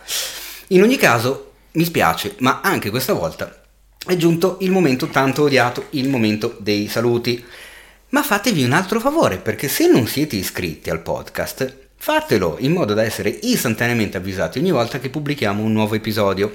E fateci a noi un altro favore, ovvero diffondete questo podcast, parlatene con i vostri amici, con i vostri parenti, con i vostri colleghi, con i vostri professori, con i vostri nemici. Ecco, fate una cosa figa, quando iniziate a litigare con qualcuno, a un certo punto dal nulla ditegli ma tu lo ascolti il podcast di Cinefx? Questa cosa aprirà una discussione altra che distrarrà sia lui che voi da- da- dal litigio e magari vi vorrete bene. Ed è una Perché? cosa figa. Perché solo a nominare il podcast di Cinefx porta a una divagazione. Esatto. Allora vedi che il nostro, l'amore. il nostro destino è divagare. l'amore, Io lo lasciateci... userei anche come, come cosa nei tamponamenti. Tamponate qualcuno, appena uscite, quello sarà incazzato e voi gli potete dire: Stavo ascoltando il podcast, scusa. Esatto.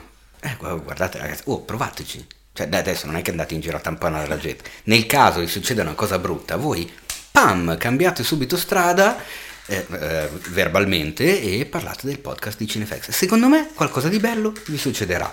Lasciateci quindi una bella recensione a 5 stelle dovunque si possa fare, che credo sia solo su Apple, perché su Spotify non si può, però vabbè. O nel cesso Eh. Insomma, diffondetelo come meglio vi pare, scrivendolo appunto sui muri del cesso di autogrill. Non dico scrivendolo sulle banconote da 5 euro perché qualcuno lo ha fatto davvero e questa cosa potrebbe diventare pericolosa. Però potreste farlo sulle schede elettorali, perché no? Eh? Invece, invece di scrivere vi siete magnati tutto, ma magnatevi questo la fetta di salame, scrivete ascoltate il Cinefect Podcast. Devo dire che a me scriverlo sulle monete da 5 euro mi sembra fantastico. Sulle, sulle- banconote da 5 euro. No, non bisogna incoraggiare. Le lascia monete da 5 euro sarebbe figo però.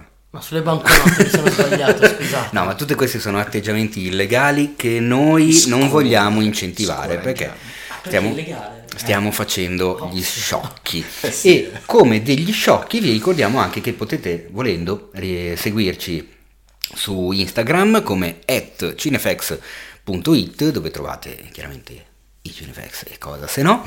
Potete seguire anche il Mace come Adriano Mace Movie Eater. Che cosa ci trova nessuno? Non lo so quello che Eh, pubblichi tu. E potete anche seguire Giorgio Carella come at Giorgio Carella. Carella. Non è che siamo qui a inventarci dei soprannomi stupidi. Ad esempio io che mi chiamo Teo Yusufian, su Instagram sono at il Teino. Eh, vabbè, eh, ok, eh, beh, è un mio soprannome da una vita e mezza, quindi e Giorgio mi è testimone. Sì, sì, è vero. In ogni caso, ragazzi, eh, nel frattempo, in attesa della prossima puntata, con un grande pensiero a Paolo Cellammare, perché sarà contentissimo di questa Ma è puntata. mica morto. Mica divagatoria e mica lunghissima, quindi Paolo, mi raccomando, eh? Noi da domani vogliamo i complimenti nel- nella chat. Anzi, Eh, e adesso me li bene, faccio Paolo. scrivere anche da tutti quelli che ci ascoltano. Innanzitutto, vabbè, un caro saluto da Adriano Meis. Tristissimo Adriano Mais perché abbiamo stronzeggiato troppo poco. Comunque ciao cari, alla prossima. Un caro saluto anche dal Giorgio Carella. E la prossima volta spero che facciamo tre ore di podcast, eh, ragazzi. Questa Ciao. È, questa non è una minaccia, ma è una promessa. E un caro saluto, ragazzi, a tutti, anche da me. Ciao Ne!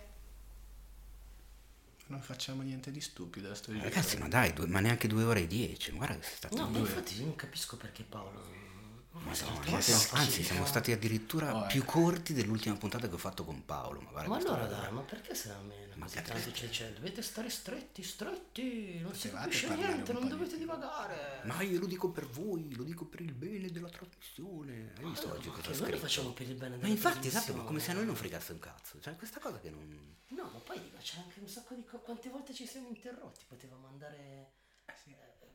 Potevamo andare Ci siamo, ci ci siamo, sono. ci siamo autofrenati eccessivamente.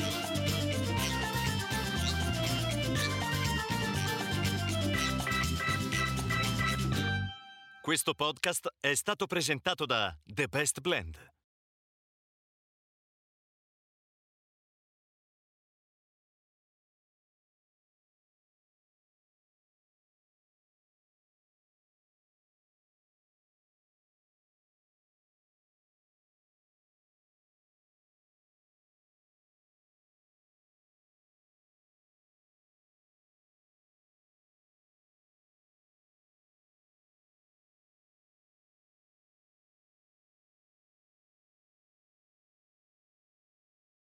No, però, no, la sigla. La sigla che sai. Non me la ricordo, lo sai. Dai, ma sei vergognoso. questa è la maxi storia di come la mia vita è cambiata, sotto sopra, capovolta. E poi non me la ricordo più, fammi cantare il bisturi lucente. No. No. Eh, vai Gio. Fammi una prova audio. Uno, due, stai uno, facendo? due, Non fare prova, bordello. Prova, uno, due, prova, prova. Eh, non guardare di là però. Prova, Eh. uno, due, prova. Margot Robbie, Margot Robbie. uno, Ok, la due. sigla? Niente sigla?